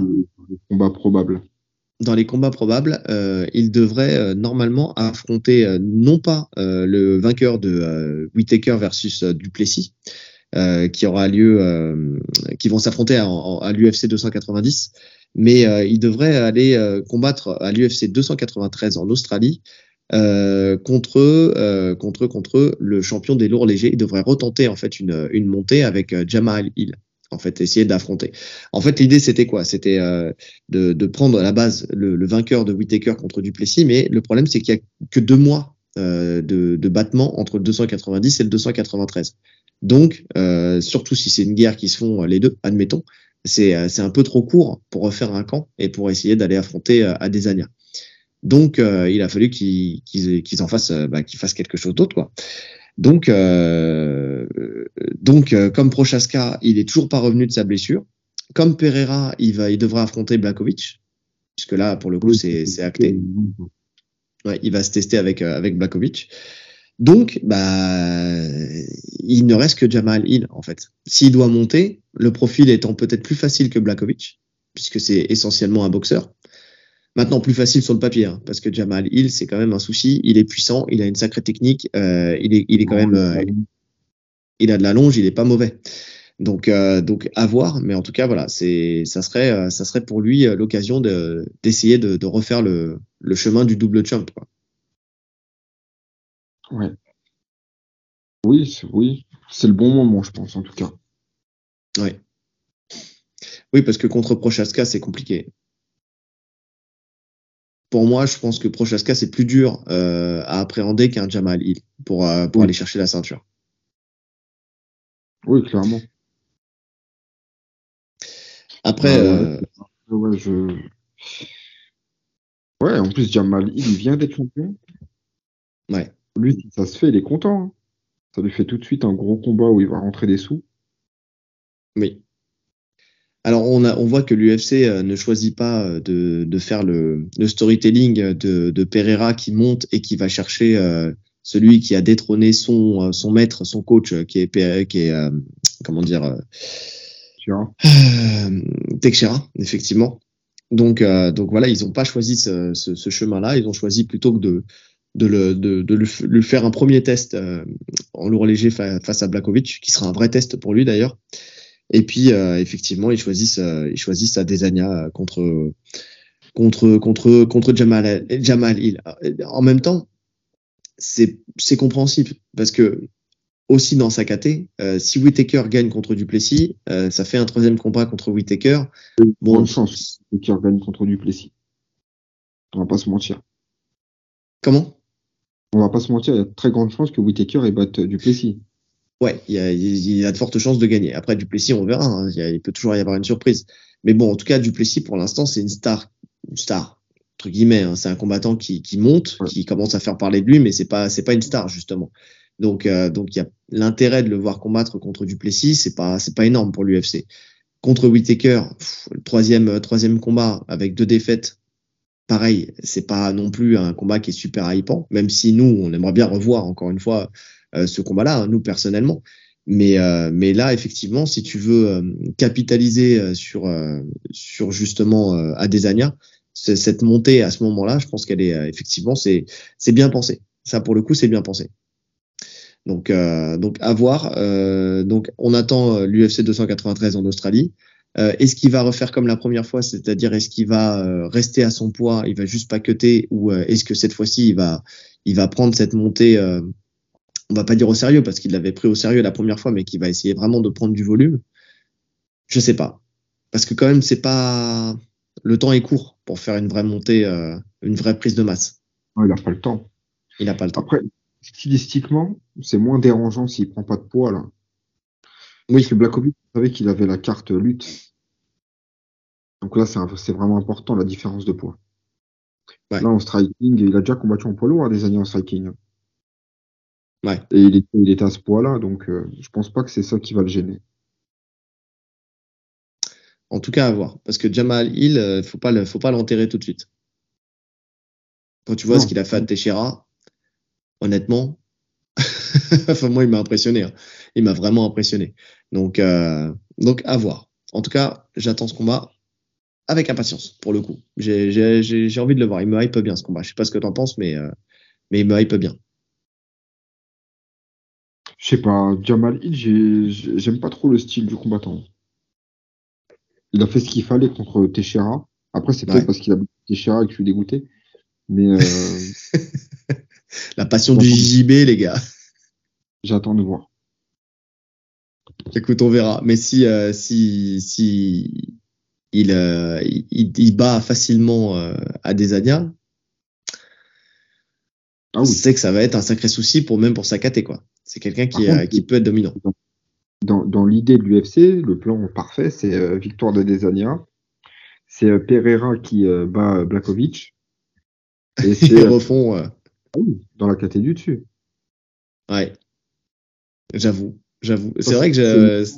Cheminement parfait là. Hein, c'est vrai, c'est vrai. En plus. Blakovic qui interview euh, qui veut se tester debout contre Teixeira, qui dit qu'il va pas l'amener au sol et qu'il va boxer. Oui. Après, ils le disent tous, hein. Et quand ils voient que ça se passe mal, euh, en général, quand ils ont de la lutte, ils y vont. Ils vont chercher la lutte quand même. hein. C'est parce qu'il y a une victoire derrière. Ah, mais tu, Tu sais, vois, euh, attends de voir que ça se passe mal. Hein. Un crochet, c'est terminé. c'est vrai. c'est vrai. C'est vrai. Ah, J'avais un plan B, mais j'ai pas eu le temps de le mettre en place. Allez, sujet, sujet d'après. Conor McGregor contre Chandler. Donc, euh, on sait que là, ils, euh, ils, ont, ils sont en train de. C'est les deux coachs du TUF, du prochain TUF, euh, qui va tu- sortir. T'as vu euh, l'info qui RMC diffuse le teuf Ouais, c'est ce que j'allais dire. À partir du 1er juin, tous les jeudis soirs à 21h. Donc euh, ça, c'est déjà c'est une bonne nouvelle. Euh, donc euh, donc c'est très bien. En plus nous, ça sera juste avant de l'enregistrer parce qu'on enregistre cet épisode le, le jeudi soir pour le sortir le vendredi. Moi non plus. Moi non plus, mais ça peut être l'occasion. Là, pour le coup, vu que ça, ça sera sous-titré. Euh, C'est sûr, mais, mais euh, ouais, j'ai jamais eu l'occasion de regarder le teuf. Ouais. Donc, euh, donc à voir. Et puis surtout avec des personnalités comme ça, avec les deux, je pense que je pense que ça va être animé. Quoi. Je pense que ça va être pas mal. Mais donc euh, ces deux-là, en fait, quand euh, il y a des deux coachs du TUF, quand le TUF se termine, en général, les coachs s'affrontent. Euh, maintenant, euh, il y a eu euh, quelques euh, quelques petites histoires autour de, de ce combat-là, parce que McGregor donc a pris sa retraite. Euh, non, il n'a pas pris sa retraite. Qu'est-ce que je raconte? Euh, Il est, il était sorti en fait de- du pôle USADA et il fallait, euh, il fallait qu'il remplisse les papiers. Euh, ouais, si, si, il avait pris sa retraite ou pas? Je sais plus. Ouais, il avait pris sa retraite euh, pour pouvoir se doper euh, tranquillement. tu sais, Oui, on peut le dire. On peut le dire tranquillement pour pouvoir prendre du volume, pour pouvoir récupérer plus vite. Euh, il a dû se faire une petite cure. euh, cure, pour, euh, Parce qu'il y a ça aussi. Hein. Tu récupères Oui. plus vite de tes blessures quand, quand tu te charges. Ah bah bien sûr, mais souvent les mecs commencent à se charger euh, justement suite à une blessure. Ça c'est la- la- le premier, le premier, euh, la première picouse dans la fesse. euh, souvent c'est ça. hein. C'est parce que tu t'es blessé, tu t'es, tu t'es euh, blessé gravement et donc pour récupérer plus vite, bah tu, tu le fais. Sauf qu'après t'arrives plus à t'en passer quoi. Donc, euh, donc voilà. Et, euh, et McGregor euh, donc a, a, a tardé à re-rentrer dans le dans le pool USADA. Et euh, parce qu'il faut savoir qu'il y a six mois euh, de, de pool USADA avant de pouvoir refaire un combat. Comment? T'es testé pendant six mois. T'es testé pendant six mois. Parce que, euh, alors, juste une chose, quand tu parles en même temps que moi, euh, je t'entends pas. Enfin, tu vois, ça, ça bug. Je crois qu'on est un peu en décalé. Ouais, c'est possible. D'accord, ok. Mais pour moi, tu parles en même temps que moi. Donc, tu me coupes pas la parole, ok? Viens, on fait du buzz. Viens, on s'embrouille en direct. On va régler ça sur le tatami. Non, non, non, non, non. Je vais me faire fumer, ça sert à rien. Euh, Qu'est-ce que je voulais dire? Donc, euh, effectivement, alors, est-ce que euh, donc il a, il a tardé à, à combattre Là, il y a, il y a deux dates parce que maintenant, ça y est, il a fait les papiers, il est rentré dans le dans le pool USADA. Euh, il y a deux dates prévues potentiellement pour ce combat, qui sont euh, soit et d'ailleurs ça, ça aura une implication sur une autre info qu'on va donner après. Enfin, je pense euh, pour le coup, Euh, soit ça sera au Madison Square Garden au mois de novembre soit ça sera, ça sera sur un, un grand combat au mois de décembre. C'est ce qui a, c'est ce qui a été dit, euh, dit dans l'article que, que j'ai lu. Euh, Madison Square Garden au mois de novembre, c'était euh, normalement le combat, enfin il y a le combat euh, Jones Miocic qui devait se faire, euh, qui doit se faire normalement euh, sur ce, sur, sur cet événement-là. Donc euh, deux gros événements pay-per-view. Qui sera en main event? Parce que McGregor a toujours été en main event de, de l'UFC, enfin, bah, c'est McGregor, ouais. Mais bon, quand même, Miocic euh, contre John Jones, c'est c'est quand même pas un petit combat. Tu vois, il mérite aussi le, Non, il mérite le, le Chandler, main event. Chandler, c'est pas une ceinture, hein, Chandler McGregor. Non. Et donc, normalement, la, la, la règle veut que ça soit la ceinture qui soit le main event. Donc, et on en parlera après. Euh, on parlera après parce qu'il y a du changement potentiel euh, pour ce combat de John Jones. Donc, en tout cas, voilà, il y a ces deux dates visées et je pense qu'il garde ces deux dates en fonction de ce qui va se passer justement pour John Jones, pour la, dé- la décision finale. Euh, Qu'est-ce que je voulais dire? Il va y avoir l'annonce justement dans le teuf de, ce combat-là. Donc, voilà, ça va sortir là. Euh, moi, je me suis demandé si euh, s'il n'avait pas fait exprès de tarder un petit peu, euh, justement, pour rentrer dans le pôle USADA, que son documentaire commence à sortir, que tu vois qu'on s'approche du teuf, que de, de, faire monter un peu la sauce, tu sais, de faire parler encore une fois. est-ce qu'il va combattre? Est-ce qu'il va pas combattre? Est-ce que est-ce que c'était voilà, il est revenu, mais mais qu'au final, au final, ah, on le verra pas dans l'octogone.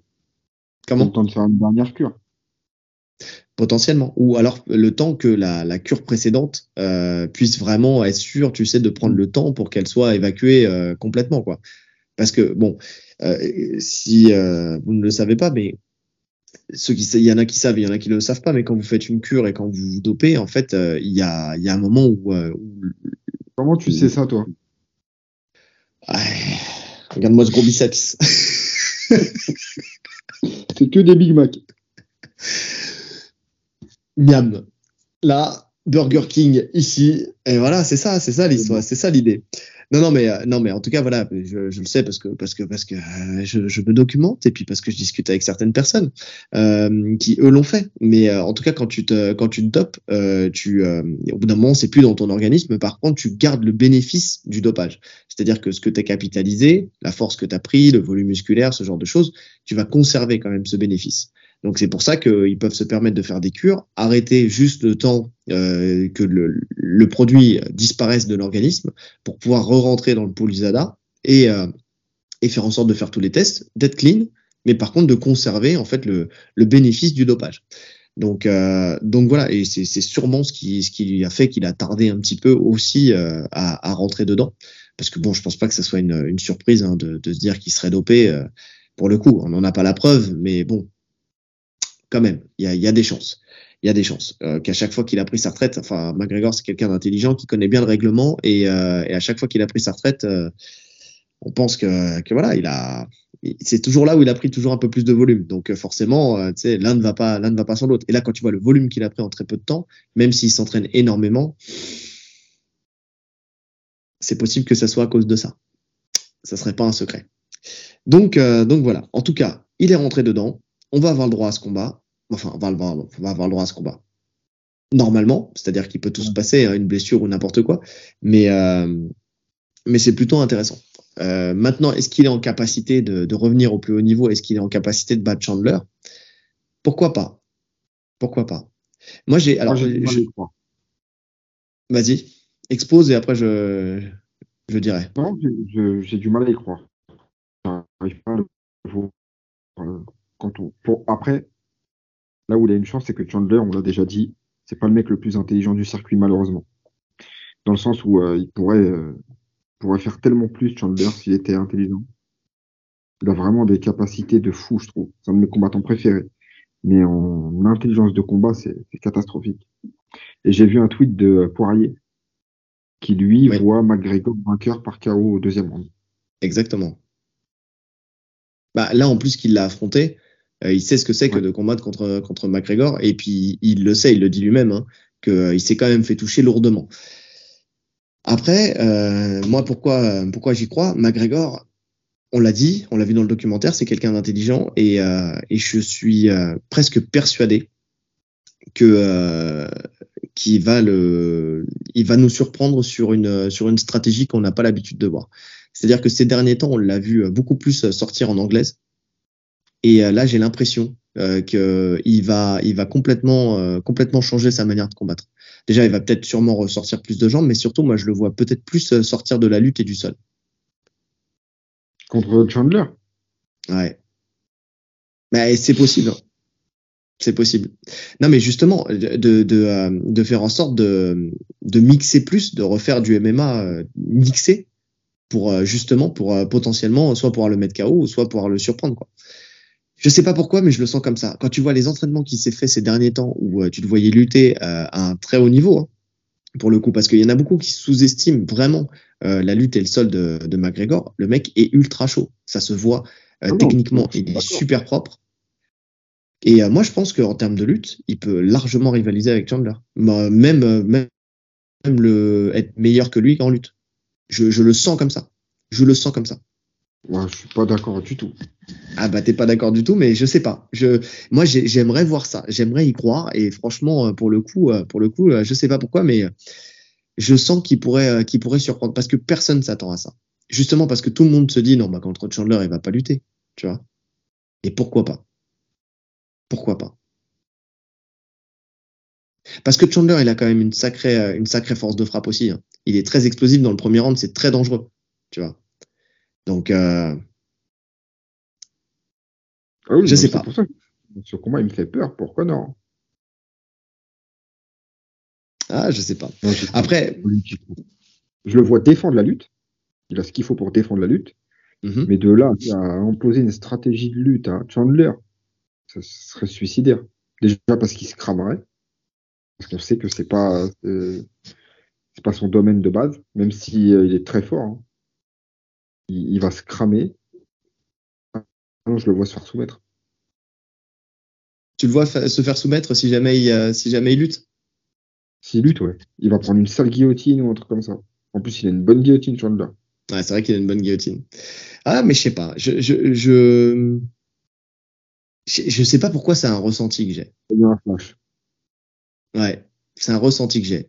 Le, le, fait de, voilà, de surprendre, de, de le fait qu'il ait pris beaucoup plus de gabarit tu vois? Euh, je sais pas. Parce que moi, je pense que son gabarit va, va impacter sa boxe. Je le vois pas plus puissant. Je pense pas qu'il aura un meilleur pouvoir de KO avec un gabarit plus gros et bien au contraire. Hein. On l'a vu, hein. plus il monte en poids, j'ai l'impression que moins, moins il couche les mecs. Hein. C'est ça. Mais par contre, c'est quelqu'un d'intelligent qui sait se remettre en question et qui a conscience des choses, j'ai l'impression. Est-ce que le fait qu'il ait conscience du fait que plus il monte en gabarit, moins il ait cette faculté à, à comment dire à imposer sa boxe, tu vois, et à mettre KO, et ce qui va pas changer son sa manière de combattre, puisqu'il se réinvente à chaque fois. Il, enfin, c'est ce qu'il dit. Il veut se réinventer à chaque fois. Il veut améliorer le le McGregor. Euh, il est 2.0, 3.0, 4.0. Tu vois.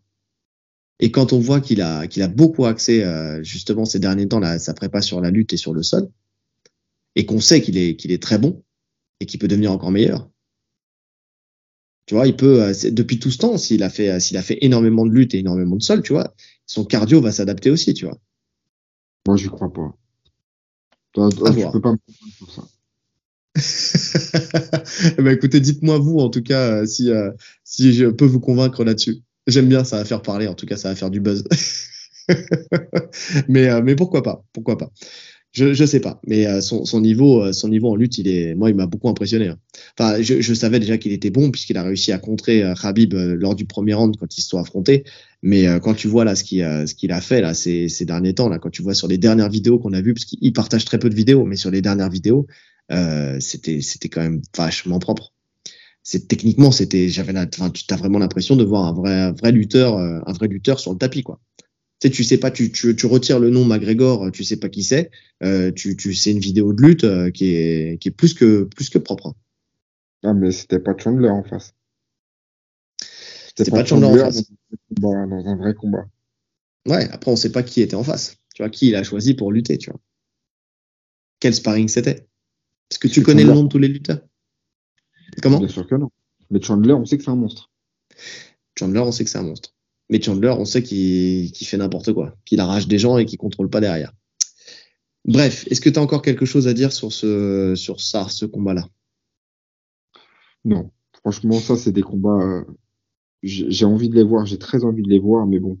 C'est comme euh, Hamza Tousman. Tant que c'est pas signé, je, je m'éloigne de ce dossier. Je regarde de loin. on verra, on en reparlera quand ça sortira, et quand ça sera effectif. Ensuite, euh, justement, euh, parlons-en. Novembre, on l'a dit tout à l'heure, euh, c'est Jones versus Miocic. Sauf que il y a une info qui est sortie il y a pas longtemps, comme quoi ce combat serait serait compromis et que on aurait plus de chances de voir au mois d'août Jones versus Pavlovich. C'est, euh, vu la news, c'est euh, Chelsonen qui l'a sorti. Oui. C'est Chelsonen qui en a parlé. C'est des bruits de couloir, euh, mais des gros bruits de couloir. Maintenant, la question, c'est euh, pourquoi? Pourquoi ce revirement? Est-ce que c'est Miocic euh, qui euh, qui est pas dispo? Enfin, qui est pas, en tout cas, qui qui veut pas combattre? Apparemment, apparemment c'est ça. Ou est-ce que c'est l'UFC euh, qui a freiné les cas de fer en se disant putain, on a potentiellement un Madison Square Garden avec McGregor, donc et on a des, des combats à, on a des trous, tu sais, à combler plus tôt, parce qu'en en fait, j'ai l'impression qu'ils avaient du mal à trouver pour juillet-août des, des combats. Et euh, donc, euh, est-ce qu'on n'avancerait pas et qu'on mettrait pas Pavlovic, euh, qui lui veut absolument la ceinture et donc veut absolument combattre John Jones, parce que si s'il couche John Jones, ça, serait le premier à le faire, et en plus de ça, il deviendrait champion. donc, il s'appuie aussi sur le fait que Jones devait faire une tournée, je crois, en, Nouvelle-Zélande ou en Australie, au mois d'août. Il l'a décalé. Il vient de la décaler à la date de l'UFC. Donc potentiellement, ça voudrait dire qu'il serait sur la carte de l'UFC du mois d'août. Ok. En tout cas, euh, pour le coup, euh, si ça se fait, parce que c'est pas encore officiel. Hein. Moi, je préfère voir euh, Pavlovic Jones que Miyoshik Jones. Je sais pas ce que t'en penses toi. Alors, je suis partagé. Je suis partagé parce que euh, pour la legacy de Jones, euh, le fait de combattre contre Miocic, euh, s'il gagnait, bah, il avait, il avait sa, retraite toute tracée derrière avec j'ai pris la ceinture, je suis double champ et en plus de ça, derrière, je gagne contre le, le champion réputé comme étant le meilleur poids lourd de l'UFC avec le plus de défense de titre. D'accord, mais qui était le meilleur? Non, mais qui était le meilleur Ok, d'accord. Bon, même si, attends, et quand même, quand tu regardes bien, il a perdu contre contre Ngannou sur le dernier combat, mais sur le combat d'avant, euh, il a quand même, euh, c'est quand même le seul mec à avoir euh, avoir battu Ngannou avec la manière, tu vois. Donc bon, même si ça remonte à loin maintenant, mais il a montré que que c'était encore un, combattant d'élite, tu vois. Donc ça reste quand même, c'était pas forcément un, combat gagné facilement, tu vois ce que je veux dire. Mais là, en fait, je je suis à la fois à la fois hypé parce que euh, d'une part, Jones, respect, grand respect à lui euh, de porter ses couilles et d'affronter un mec comme Pavlovich qui euh, peut éteindre n'importe quand et qui visiblement, pour l'instant, n'a pas eu besoin de la mettre en place, mais a aussi une super lutte et un super sol. À voir, on n'en a pas eu la preuve encore. Bah, mais c'était pas fou. Hein. Bon après ça remonte, mais. En tout cas, c'est ce qu'il dit. C'est ce qu'il dit. Après, il a peut-être, il a peut-être progressé depuis. Mais, euh, mais en tout cas, il y a, y a un risque à, à l'affronter. Maintenant, euh, je respecte ça. Et après, c'est pourquoi je suis, je suis partagé parce que ah, c'est un peu le côté euh, John Jones, c'est une superstar. Ça fait partie de, de ces mecs où tu as envie que, que la, pour le coup, que la legacy ne soit pas entachée. Tu vois ce que je veux dire? Et là, c'est un combat où, euh, où soit euh, bah, il se hisse encore plus euh, dans, le fait, il assoit encore plus sa position de GOAT parce qu'il il, il, fait une masterclass sur un Pavlovich. Et là, tu te dis, oh, le mec est vraiment imbattable. Surtout quand tu vois la série de Pavlovich. Mais par contre, s'il se fait éteindre salement au premier round, là, là, il y a un problème. là, il y a un problème dans la legacy, là.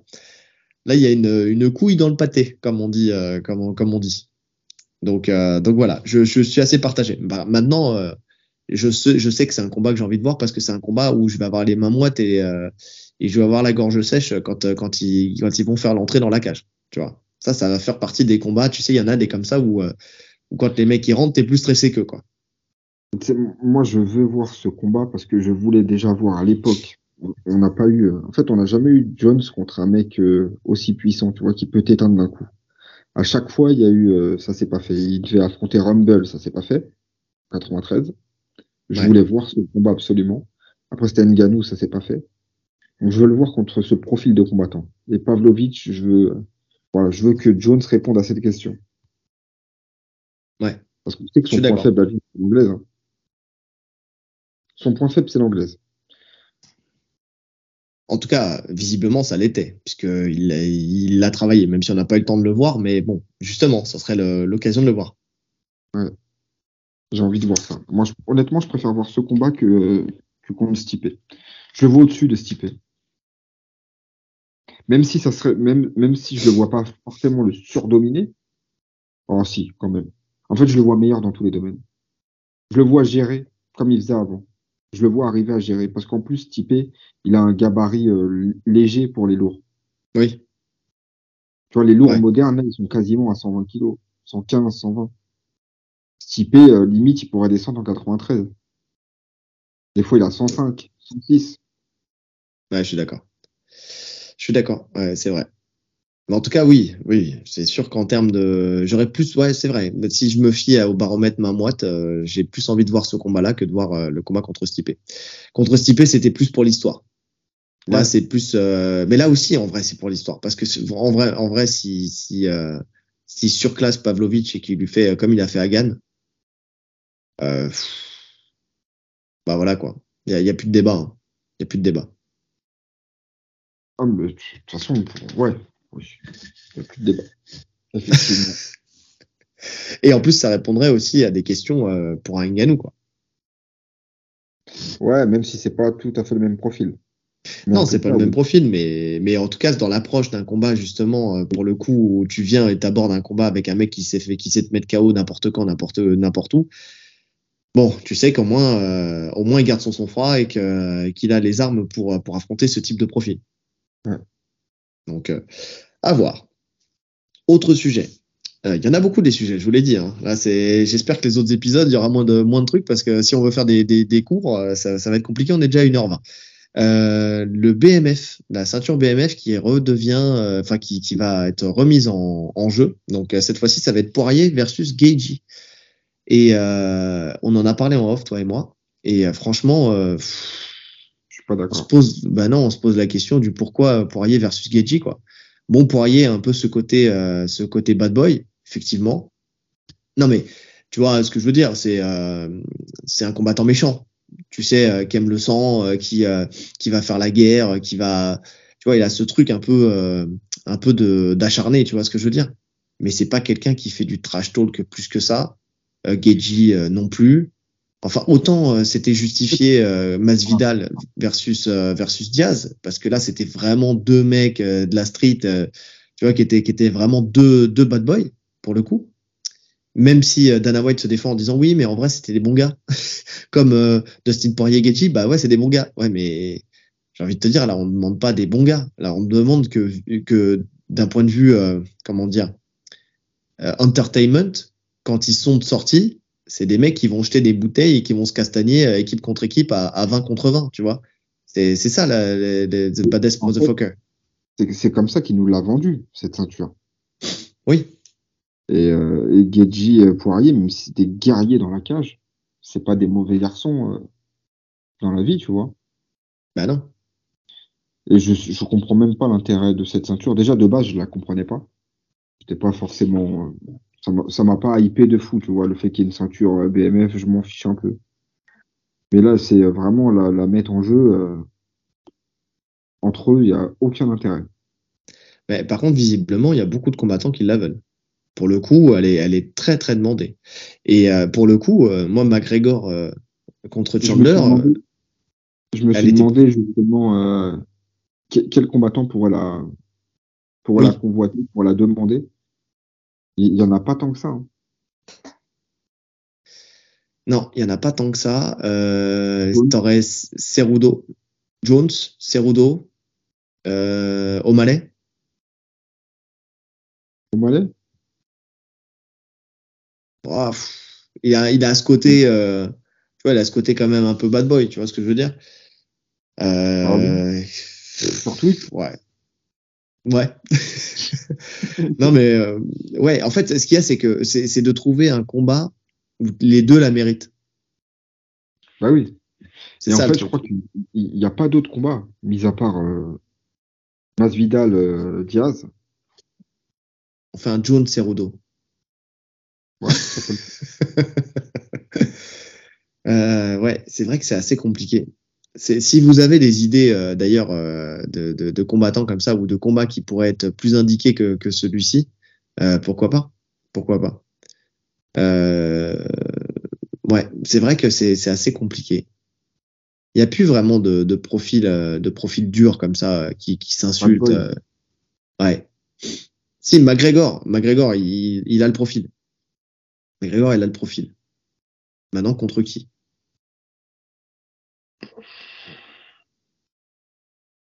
Tu vois, en fait, dans chaque KT, il y en a un, on va dire. Tu peux en trouver un.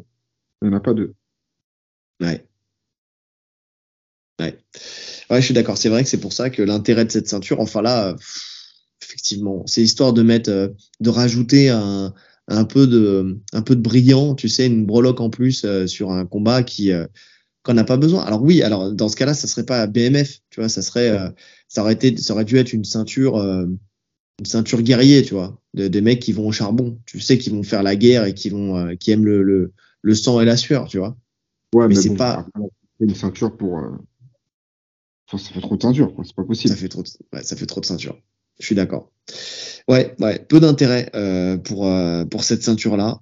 Franchement, honnêtement, euh, bon, c'est pas c'est pas c'est pas le, le, la ceinture qui va me faire regarder ce combat là. C'est plutôt le fait que ces deux mecs qui vont se foutre sur la gueule et qui euh, et qui vraiment euh, vont vont vont donner le meilleur d'eux-mêmes pour aller pour aller chercher la victoire quoi. Tu vois, c'est plutôt ça. On sait qu'il va y avoir de, de, de l'action, ça va, ça va être un action fight pour le coup et, euh, et c'est une revanche en plus. Mais en tout cas, c'est pas la ceinture euh, qui, euh, qui me rajoute quelque chose pour voir ce combat-là. Donc, euh, info oui, euh, mais euh, mauvaise info, mauvaise info. Donc, passons à autre chose. Damien Lapillus, pris pour dopage. Ouais. Ouais, donc effectivement, donc c'est sorti les... Hier, avant-hier euh, Ouais, ça fait quelques jours, là. Ça, euh, deux, trois jours. Ah, deux, trois jours. Euh, enfin, deux, trois jours euh, pour le commun des mortels, euh, quelques mois euh, pour les maîtres fumiers, pour le coup, qui eux étaient, étaient en avance sur tout le monde. oui, ouais. Donc, effectivement, pris pour dopage, Ventoline. Il a pris excès de, de Ventoline il a pris la plus lourde, euh, je crois que c'est la plus lourde suspension, hein, c'est trois ans. Ouais. Donc trois ans de suspension, c'est énorme. C'est ça signe euh, une fin de carrière potentielle pour lui parce qu'il est, il est déjà âgé. Il a 30, euh, en 35 France. ou 36 ans. En France, ouais, oui. il peut combattre ailleurs. Il peut combattre dans d'autres organisations, effectivement, euh, qui, qui ne sont pas soumis à, à la FLD. Euh, pour le coup. Mais, euh, mais bon, en tout cas, voilà, en France, à l'arrêt, c'est fini, c'est fini pour, euh, pour la fin. Son palmarès est devenu négatif parce que parce qu'ils ont mis la, la plupart de ses combats, sauf un, parce que son adversaire était considéré comme dopé, où ils ont mis un no contest. Mais sinon, il est, il est passé de, de victorieux à, à défaitiste sur, sur ses combats. Ses cinq derniers combats. Sur ses cinq derniers combats. Donc, euh, donc ouais, euh, grosse info, gros coup de tonnerre. Alors visiblement, euh, le, le, dopage, euh, si on écoute euh, Clément Marcoux, le dopage à, à la ventoline, c'est pas quelque chose qui se fait énormément. maintenant, est-ce que est-ce qu'il l'a fait en pensant, enfin si, si là c'est avéré, on va pas dire, on va pas mettre de guillemets avec des présomptions d'innocence parce que parce que voilà c'est fait, c'est la sanction elle est tombée. J'écoutais le Lassueur où il parlait de, tu sais, du cas Romero où euh, où il y avait euh, des euh, il y avait des suppléments teintés tu sais où en fait il, il, dans les cuves ils fabriquaient les produits dopants et le procès Romero il devait oui. lui payer grosse fortune hein. beaucoup de grosse fortune ouais mais lui a gardé sa suspension effectivement à juste titre parce que effectivement sinon les gens à chaque fois ils disent non mais c'est un supplément teinté et puis après une fois qu'ils l'ont ils ont plus la suspension donc c'est pour aussi garder garder ce, cette peur euh, du contrôle antidopage. Mais euh, c'est pas la même chose. Enfin, je sais pas. Euh, cette comparaison, euh, comparaison n'est pas raison, comme on dit. Être, victime d'un supplément teinté parce que tu prends des produits que tu as que t'as que t'as pris en pensant qu'ils sont sains, mais que derrière il y a des résidus parce qu'ils ont fabriqué dans la même cuve des produits dopants. Enfin, tu vois, et que tu te retrouves avec avec un taux anormalement élevé à cause de ça sans savoir que tu le prenais, comme disait un, un certain cycliste, à la suite de mon plein gré. Donc, euh... donc voilà. Mais par contre, que tu te charges à la ventoline parce que euh, peut-être, je sais pas, c'est une supposition, mais t'es asthmatique et tu te dis, bah ça va, c'est tout bon. Euh, je vais prendre beaucoup de ventoline et puis euh, le jour où je vais me faire choper, je dirais ouais mais j'ai fait une crise d'asthme, tu vois, donc j'en ai pris beaucoup mais qu'il s'avère qu'au final, c'est, enfin, tu vois, c'est qu'à chaque fois que tu le prends, parce que ça se trouve, c'est juste ça, ça se trouve, c'est un truc qui se fait très peu, même si euh, on le sait que euh, c'était quel combattant Kennedy euh, qui avait pris un coup de ventoline, euh, tu sais, à l'interrand. Je sais plus c'est quel combattant, mais ça m'avait marqué grave. Moi aussi, tu te dis, mais qu'est-ce qu'il fait lui? Et euh, tout le monde avait dit, mais putain, mais en fait, il est en train de se doper à l'interrand. Tu vois, le fait de prendre sa bouffée de, de ventoline, parce qu'on sait que ça ouvre les voies respiratoires, on sait que, euh, que ça te permet de, de, de mieux respirer et de, de, donc d'avoir plus de cardio. Tu vois ce que je veux dire? Donc, euh, de, de, d'être surpris. Tu sais, quand, quand tout le monde s'est offusqué, en fait, c'est ça que je comprends pas. Quand tout le monde s'est offusqué de, de voir Kennedy prendre une bouffée de ventoline dans, dans l'interrand en se disant, mais attends, il est en train de tricher et que là on se dise mais non mais attends c'est juste parce qu'il est asthmatique donc en fait le jour où il s'est fait contrôler il était asthmatique et il, a, il a pris 200 bouffées de de, euh, de, de ventoline. Non il est, il est pris il s'est fait choper euh, il, il, ça a été régulier. Donc euh, donc voilà. Je, je, sincèrement je pense qu'il a dû se dire ça va passer parce que j'ai une ordonnance. Tu sais et que je peux justifier du fait que bah, ce jour-là j'ai fait une crise et j'allais peut-être crever et donc euh, j'ai pris j'ai pris de la ventoline et puis voilà. Non t'as tenté. C'était une idée bonne ou pas bonne, mais en tout cas, t'as tenté, t'as perdu. Euh, je pense pas qu'il faille trouver de justification et de justificatif à ça. Euh... Non, il n'y en a pas. Après, est-ce que ça apporte quelque chose ou pas? Il y en a qui disent oui, il y en a qui disent non. Il y a des études qui disent oui, il y a des études qui disent non. Mais, euh, mais à partir du moment où c'est interdit, c'est interdit. C'est ça, c'est ce que j'allais dire. Il y a des études qui disent oui, il y a des études. Cannabis, le, le cannabis, c'est interdit. Ouais. Maintenant, ça a été légalisé, là. dans certains États, ouais. Mais le cannabis, c'est interdit. On sait que ça va rien t'apporter, le cannabis. Tu vas pas me faire croire qu'un mec qui fume des joints, il va être plus performant. Je, alors, peut-être une récupération, peut-être au niveau de la récup. C'est ça. Récupération, gestion de la douleur aussi. Tu sais. Ouais, oui. Ouais. Mais bon, allez, un mec qui fume un joint, ça va rien changer. Et pourtant, s'il se fait contrôler, il est dopé. On est d'accord. Diaz, lui, il, est. en fait, il y a la liste, hein, vous avez la liste des produits. C'est ça. Après, que, que, que ça soit considéré comme, comme quelque chose qui marche ou qui marche pas en fonction des études, en vrai, on s'en fout. C'est juste qu'à partir du moment où c'est sur la liste, tu vois, je vais te citer un exemple, petite, petite anecdote. Euh, j'ai eu, euh, quand je combattais en, en, équipe de France, tu sais, là, mes premiers championnats du monde, je pars en, en Albanie, tu sais en Albanie, euh, et on avait une escale. Donc euh, une escale, on faisait euh, Paris, l'Italie, l'Italie, l'Albanie. Et dans ce premier avion, toi je te la connais déjà l'anecdote, mais dans ce premier avion, j'ai les oreilles ultra bouchées. Je viens, je, je me mouche, tu sais, pour essayer de me débloquer les oreilles. Un craquement dans les oreilles. Euh, et je, je, deviens sourd d'une oreille. Ça m'est arrivé plusieurs fois. Ah ouais, quand euh, oui, bah oui, de, de Dresden, tu, tu m'avais raconté. Et, euh, et donc, euh, donc euh, douleur énorme.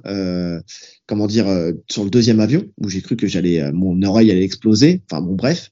Je fais ma compétition tant bien que mal en étant sourd d'une oreille, puisque en fait en Italie il m'avait juste filé des gouttes dans les oreilles, mais autant te dire que ça et rien, c'était pareil. Mais par la suite, maintenant, à chaque fois que, que je prends l'avion, bon maintenant j'ai trouvé une solution avec des bouchons, mais il fallait que je que je prenne de la cortisone, du pivalone, tu sais euh, donc cortisol que je me mettais euh, que je me mettais dans le pif pour justement me déboucher les voies euh, aériennes et donc euh, toutes les voies ORL et ne pas avoir ce problème de douleur dû à la pression. Sauf que le problème, c'est que la cortisone est considérée comme un produit dopant. Tu vois? Et justement à, cause de ça, parce que ça te débouche tout, les voies aériennes, tous ces trucs-là. Donc quand j'allais en compétition.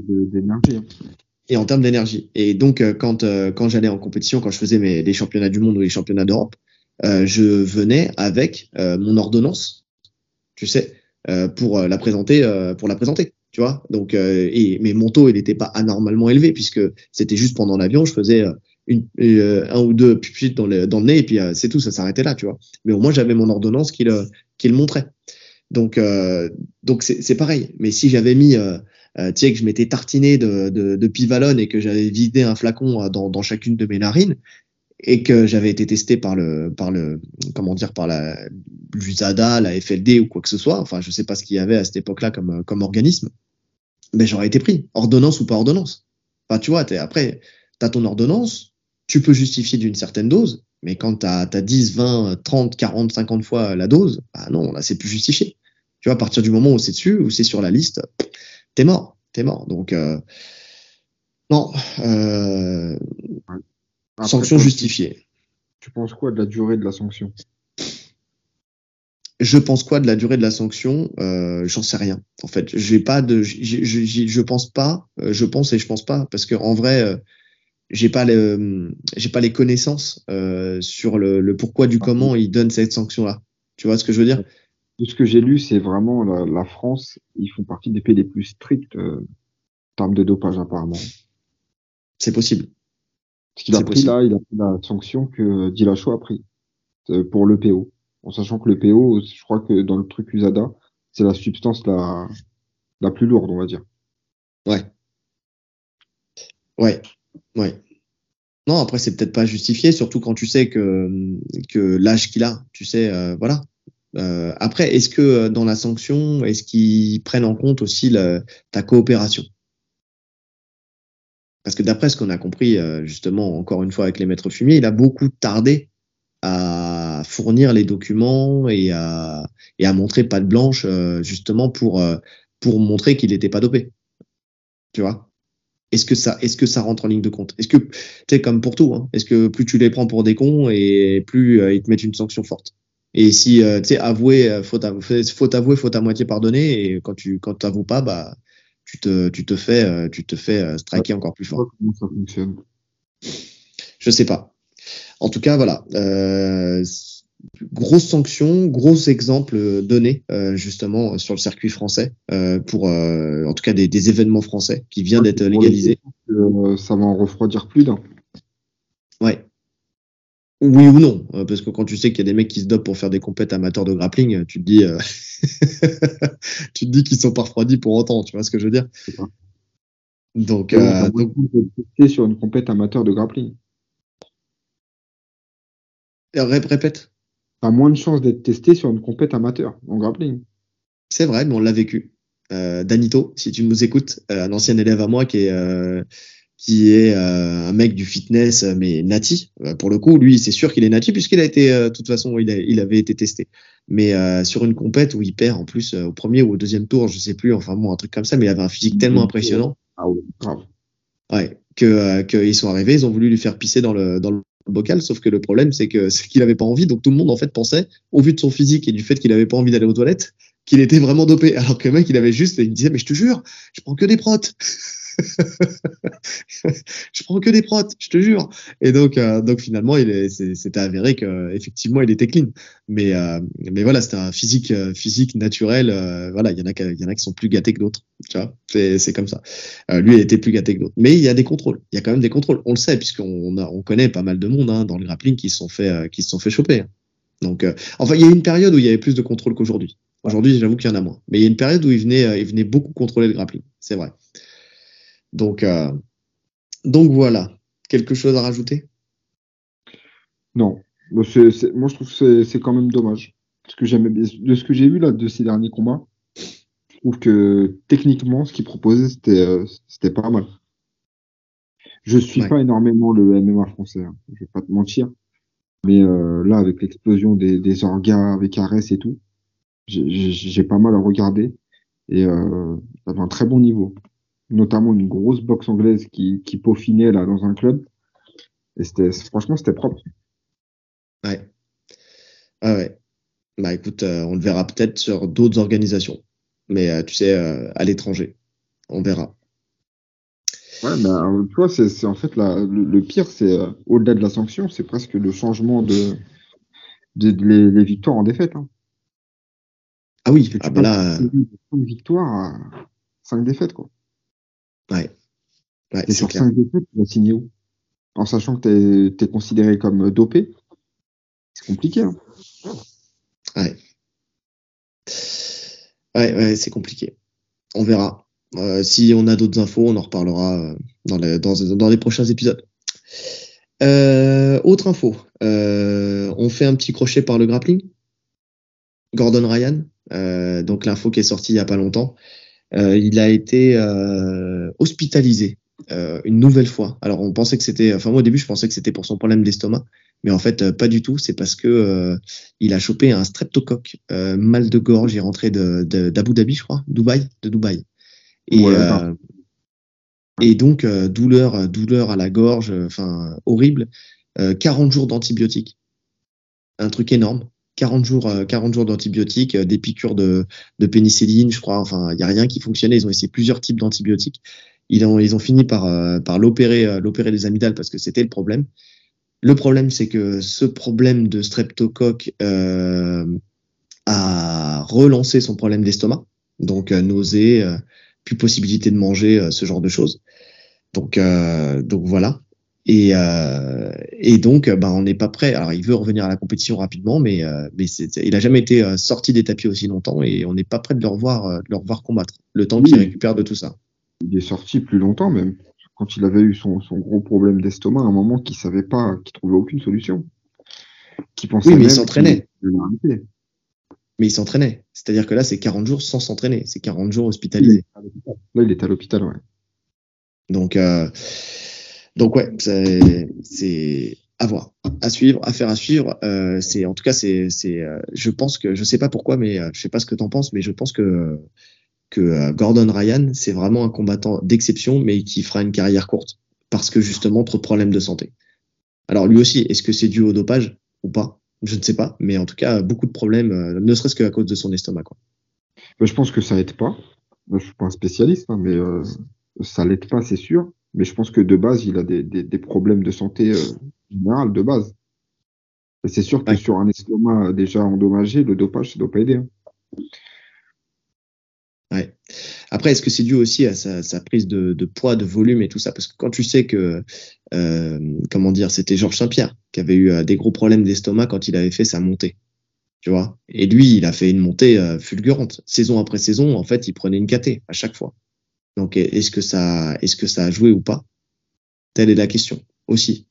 Tu sais, cette volonté de vouloir monter de catégorie toujours et encore au détriment de sa santé. Tu vois, peut-être qu'il n'était pas fait pour, euh, pour arriver à ce, à ce volume-là, à ce poids-là aussi. Ouais, je sais pas. Je n'ai pas les connaissances pour répondre à ça, mais c'est vrai que je le vois pas durer dans le temps, malheureusement. Ouais. À voir. Euh, dernière info. Non, avant-dernière. Non, euh, non, non, dernière, puisqu'on a parlé déjà de. le mec est perdu. Euh, on a parlé déjà de John Jones contre Fury à l'UFC. Donc, dernière info. Et là, donc, un petit point français aussi. Greg MMA, qui va reprendre la compétition à l'Hexagone, sur le, sur donc l'organisation Hexagone, le 28 juillet alors bel euh, beau lieu en plus euh, le 28 juillet puisque ça va se passer au théâtre antique d'Orange. Donc un truc tu sais vraiment romain tu vois ça va être ça va être sympa mais ça fait longtemps qu'il en parle de, reprendre la compétition. Et, donc il, y va.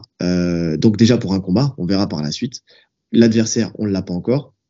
Maintenant Maintenant, voilà, il est, euh, il est sur cette carte-là. Donc, euh, hâte de le revoir justement, euh, de le revoir combattre et de voir ce que ça va donner. En fait, tous ces entraînements qu'il fait, le fait d'avoir rencontré tous ces champions lors de, de, ces vidéos, le fait qu'il soit sûrement plus technique et plus en forme que, alors peut-être pas plus en forme, mais qu'il ne l'était à l'époque. hâte de voir ce que ça va donner. Ouais, moi je m'interroge sur la catégorie. À ton avis, il combat en quelle catégorie? Est-ce qu'il va faire un gros cutting, il va descendre Ou est-ce qu'il reste en 93 Et finalement, s'il reste... combat à son poids, il combat à 93. S'il combat à son poids, il combat à 93. Est-ce qu'il descendra en moins, en moins de 84 et qu'il perdrait les kilos? Je sais pas. Est-ce qu'il a encore le mental, enfin l'envie euh, d'aller euh, d'aller faire un gros cutting? Je sais pas. Est-ce qu'il a la capacité de le faire aussi à son âge? Tu sais? J'avais vu, euh, il, en parlait avec je sais plus qui dans une de ses vidéos où il disait que s'il gagne un combat en MMA, il descend. Il descend au point. Bah écoute, s'il si, le dit, c'est qu'il est capable de le faire. Enfin, c'est qu'il se sent capable de le faire. Mais moi, je pense qu'aujourd'hui, euh, en fait, tout dépend. En fait, en vrai, tout dépend de l'adversaire qu'on lui propose, du niveau de l'adversaire qu'on lui propose. Si on lui propose un combat de reprise plutôt cool, il peut combattre en 93. Euh, si euh, par contre on, on respecte son, son, niveau, qui est un niveau international, puisqu'il a, c'est quand même quelqu'un qui a affronté Moussassi, euh, qui, a, qui a été, enfin pour la ceinture euh, à l'époque de du, c'était le Cage Warrior, je crois? Euh... Je sais plus. Non. Cage, ouais, bref. Cage, Cage Rage, non? Je sais plus. Mais en tout cas, voilà, c'était, c'était, il affrontait, il a affronté des, des combattants, des parmi les meilleurs mondiaux de quoi qu'il arrive. Donc euh, dans, dans, les combats qu'il a fait, c'était parmi les meilleurs mondiaux. Donc euh, donc si on respecte son niveau et euh, son, son nombre de combats, normalement, on est censé lui mettre quand même quelqu'un de, de, plutôt pas mal. Alors, un, un ancien sûrement aussi, mais euh, d'ailleurs, j'ai hâte de savoir quel combattant on va mettre en face. Mais, euh, mais en tout cas, oui, c'est plutôt euh, intéressant. Un combat franco-français. Tu verrais qui? Moi, j'ai pas forcément de nom en tête. Faudrait que j'y pense.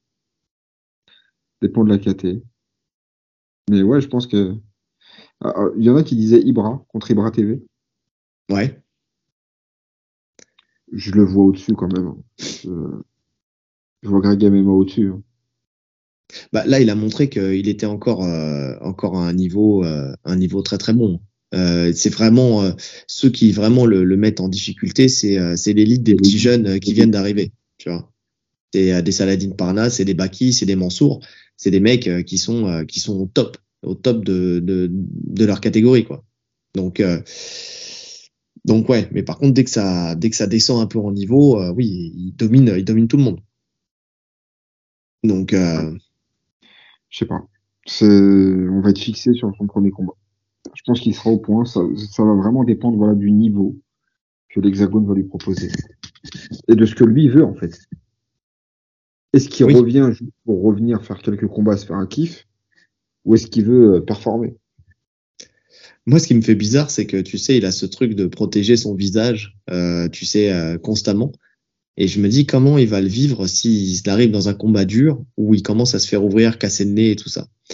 Parce que vraiment il avait l'air de alors après est-ce que c'est juste euh, un rôle qui se donne mais euh, il, il avait l'air d'être dans la, la, la, protection de son, son faciès on va dire. Euh, et qu'il avait arrêté aussi pour ça de se dire euh, putain à, quoi ça rime en fait de se faire casser la gueule d'être défiguré tu vois et, et pour pour pas grand chose tu vois. Donc je sais pas. Tu sais il y a toujours cet aspect psychologique tu sais quand quand, quand tu commences à te faire ouvrir et que et que t'es pas prêt en fait à, à ce que ça t'arrive. Mm. Tu vois ce que je veux dire? Et je sais pas ce que ça va donner. J'ai hâte de voir aussi ce combat. Euh, j'ai hâte de voir ce combat. Peut-être que j'y serai en plus euh, sur place euh, parce qu'il y a il y a Nora Cornol qui s'entraîne qui s'entraîne chez nous.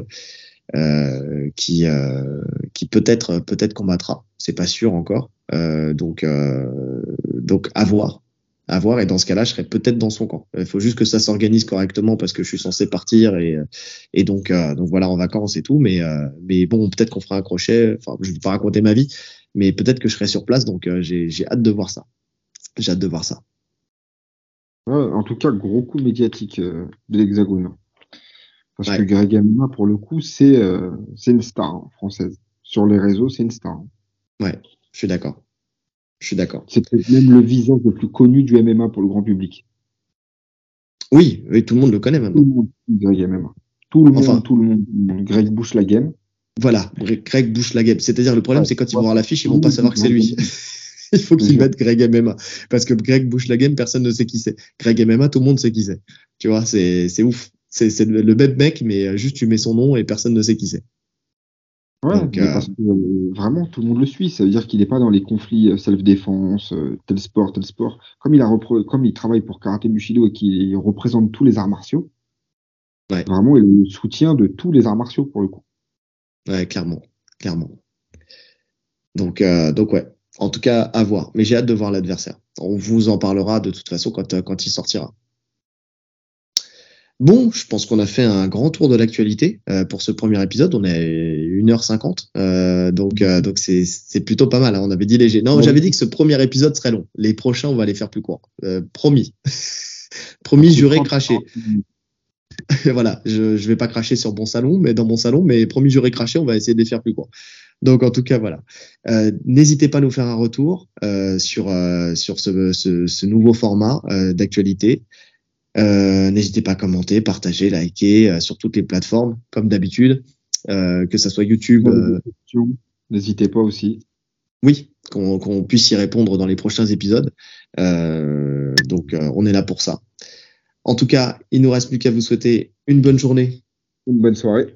En fonction de l'heure à laquelle vous nous écoutez. Allez, salut. Salut.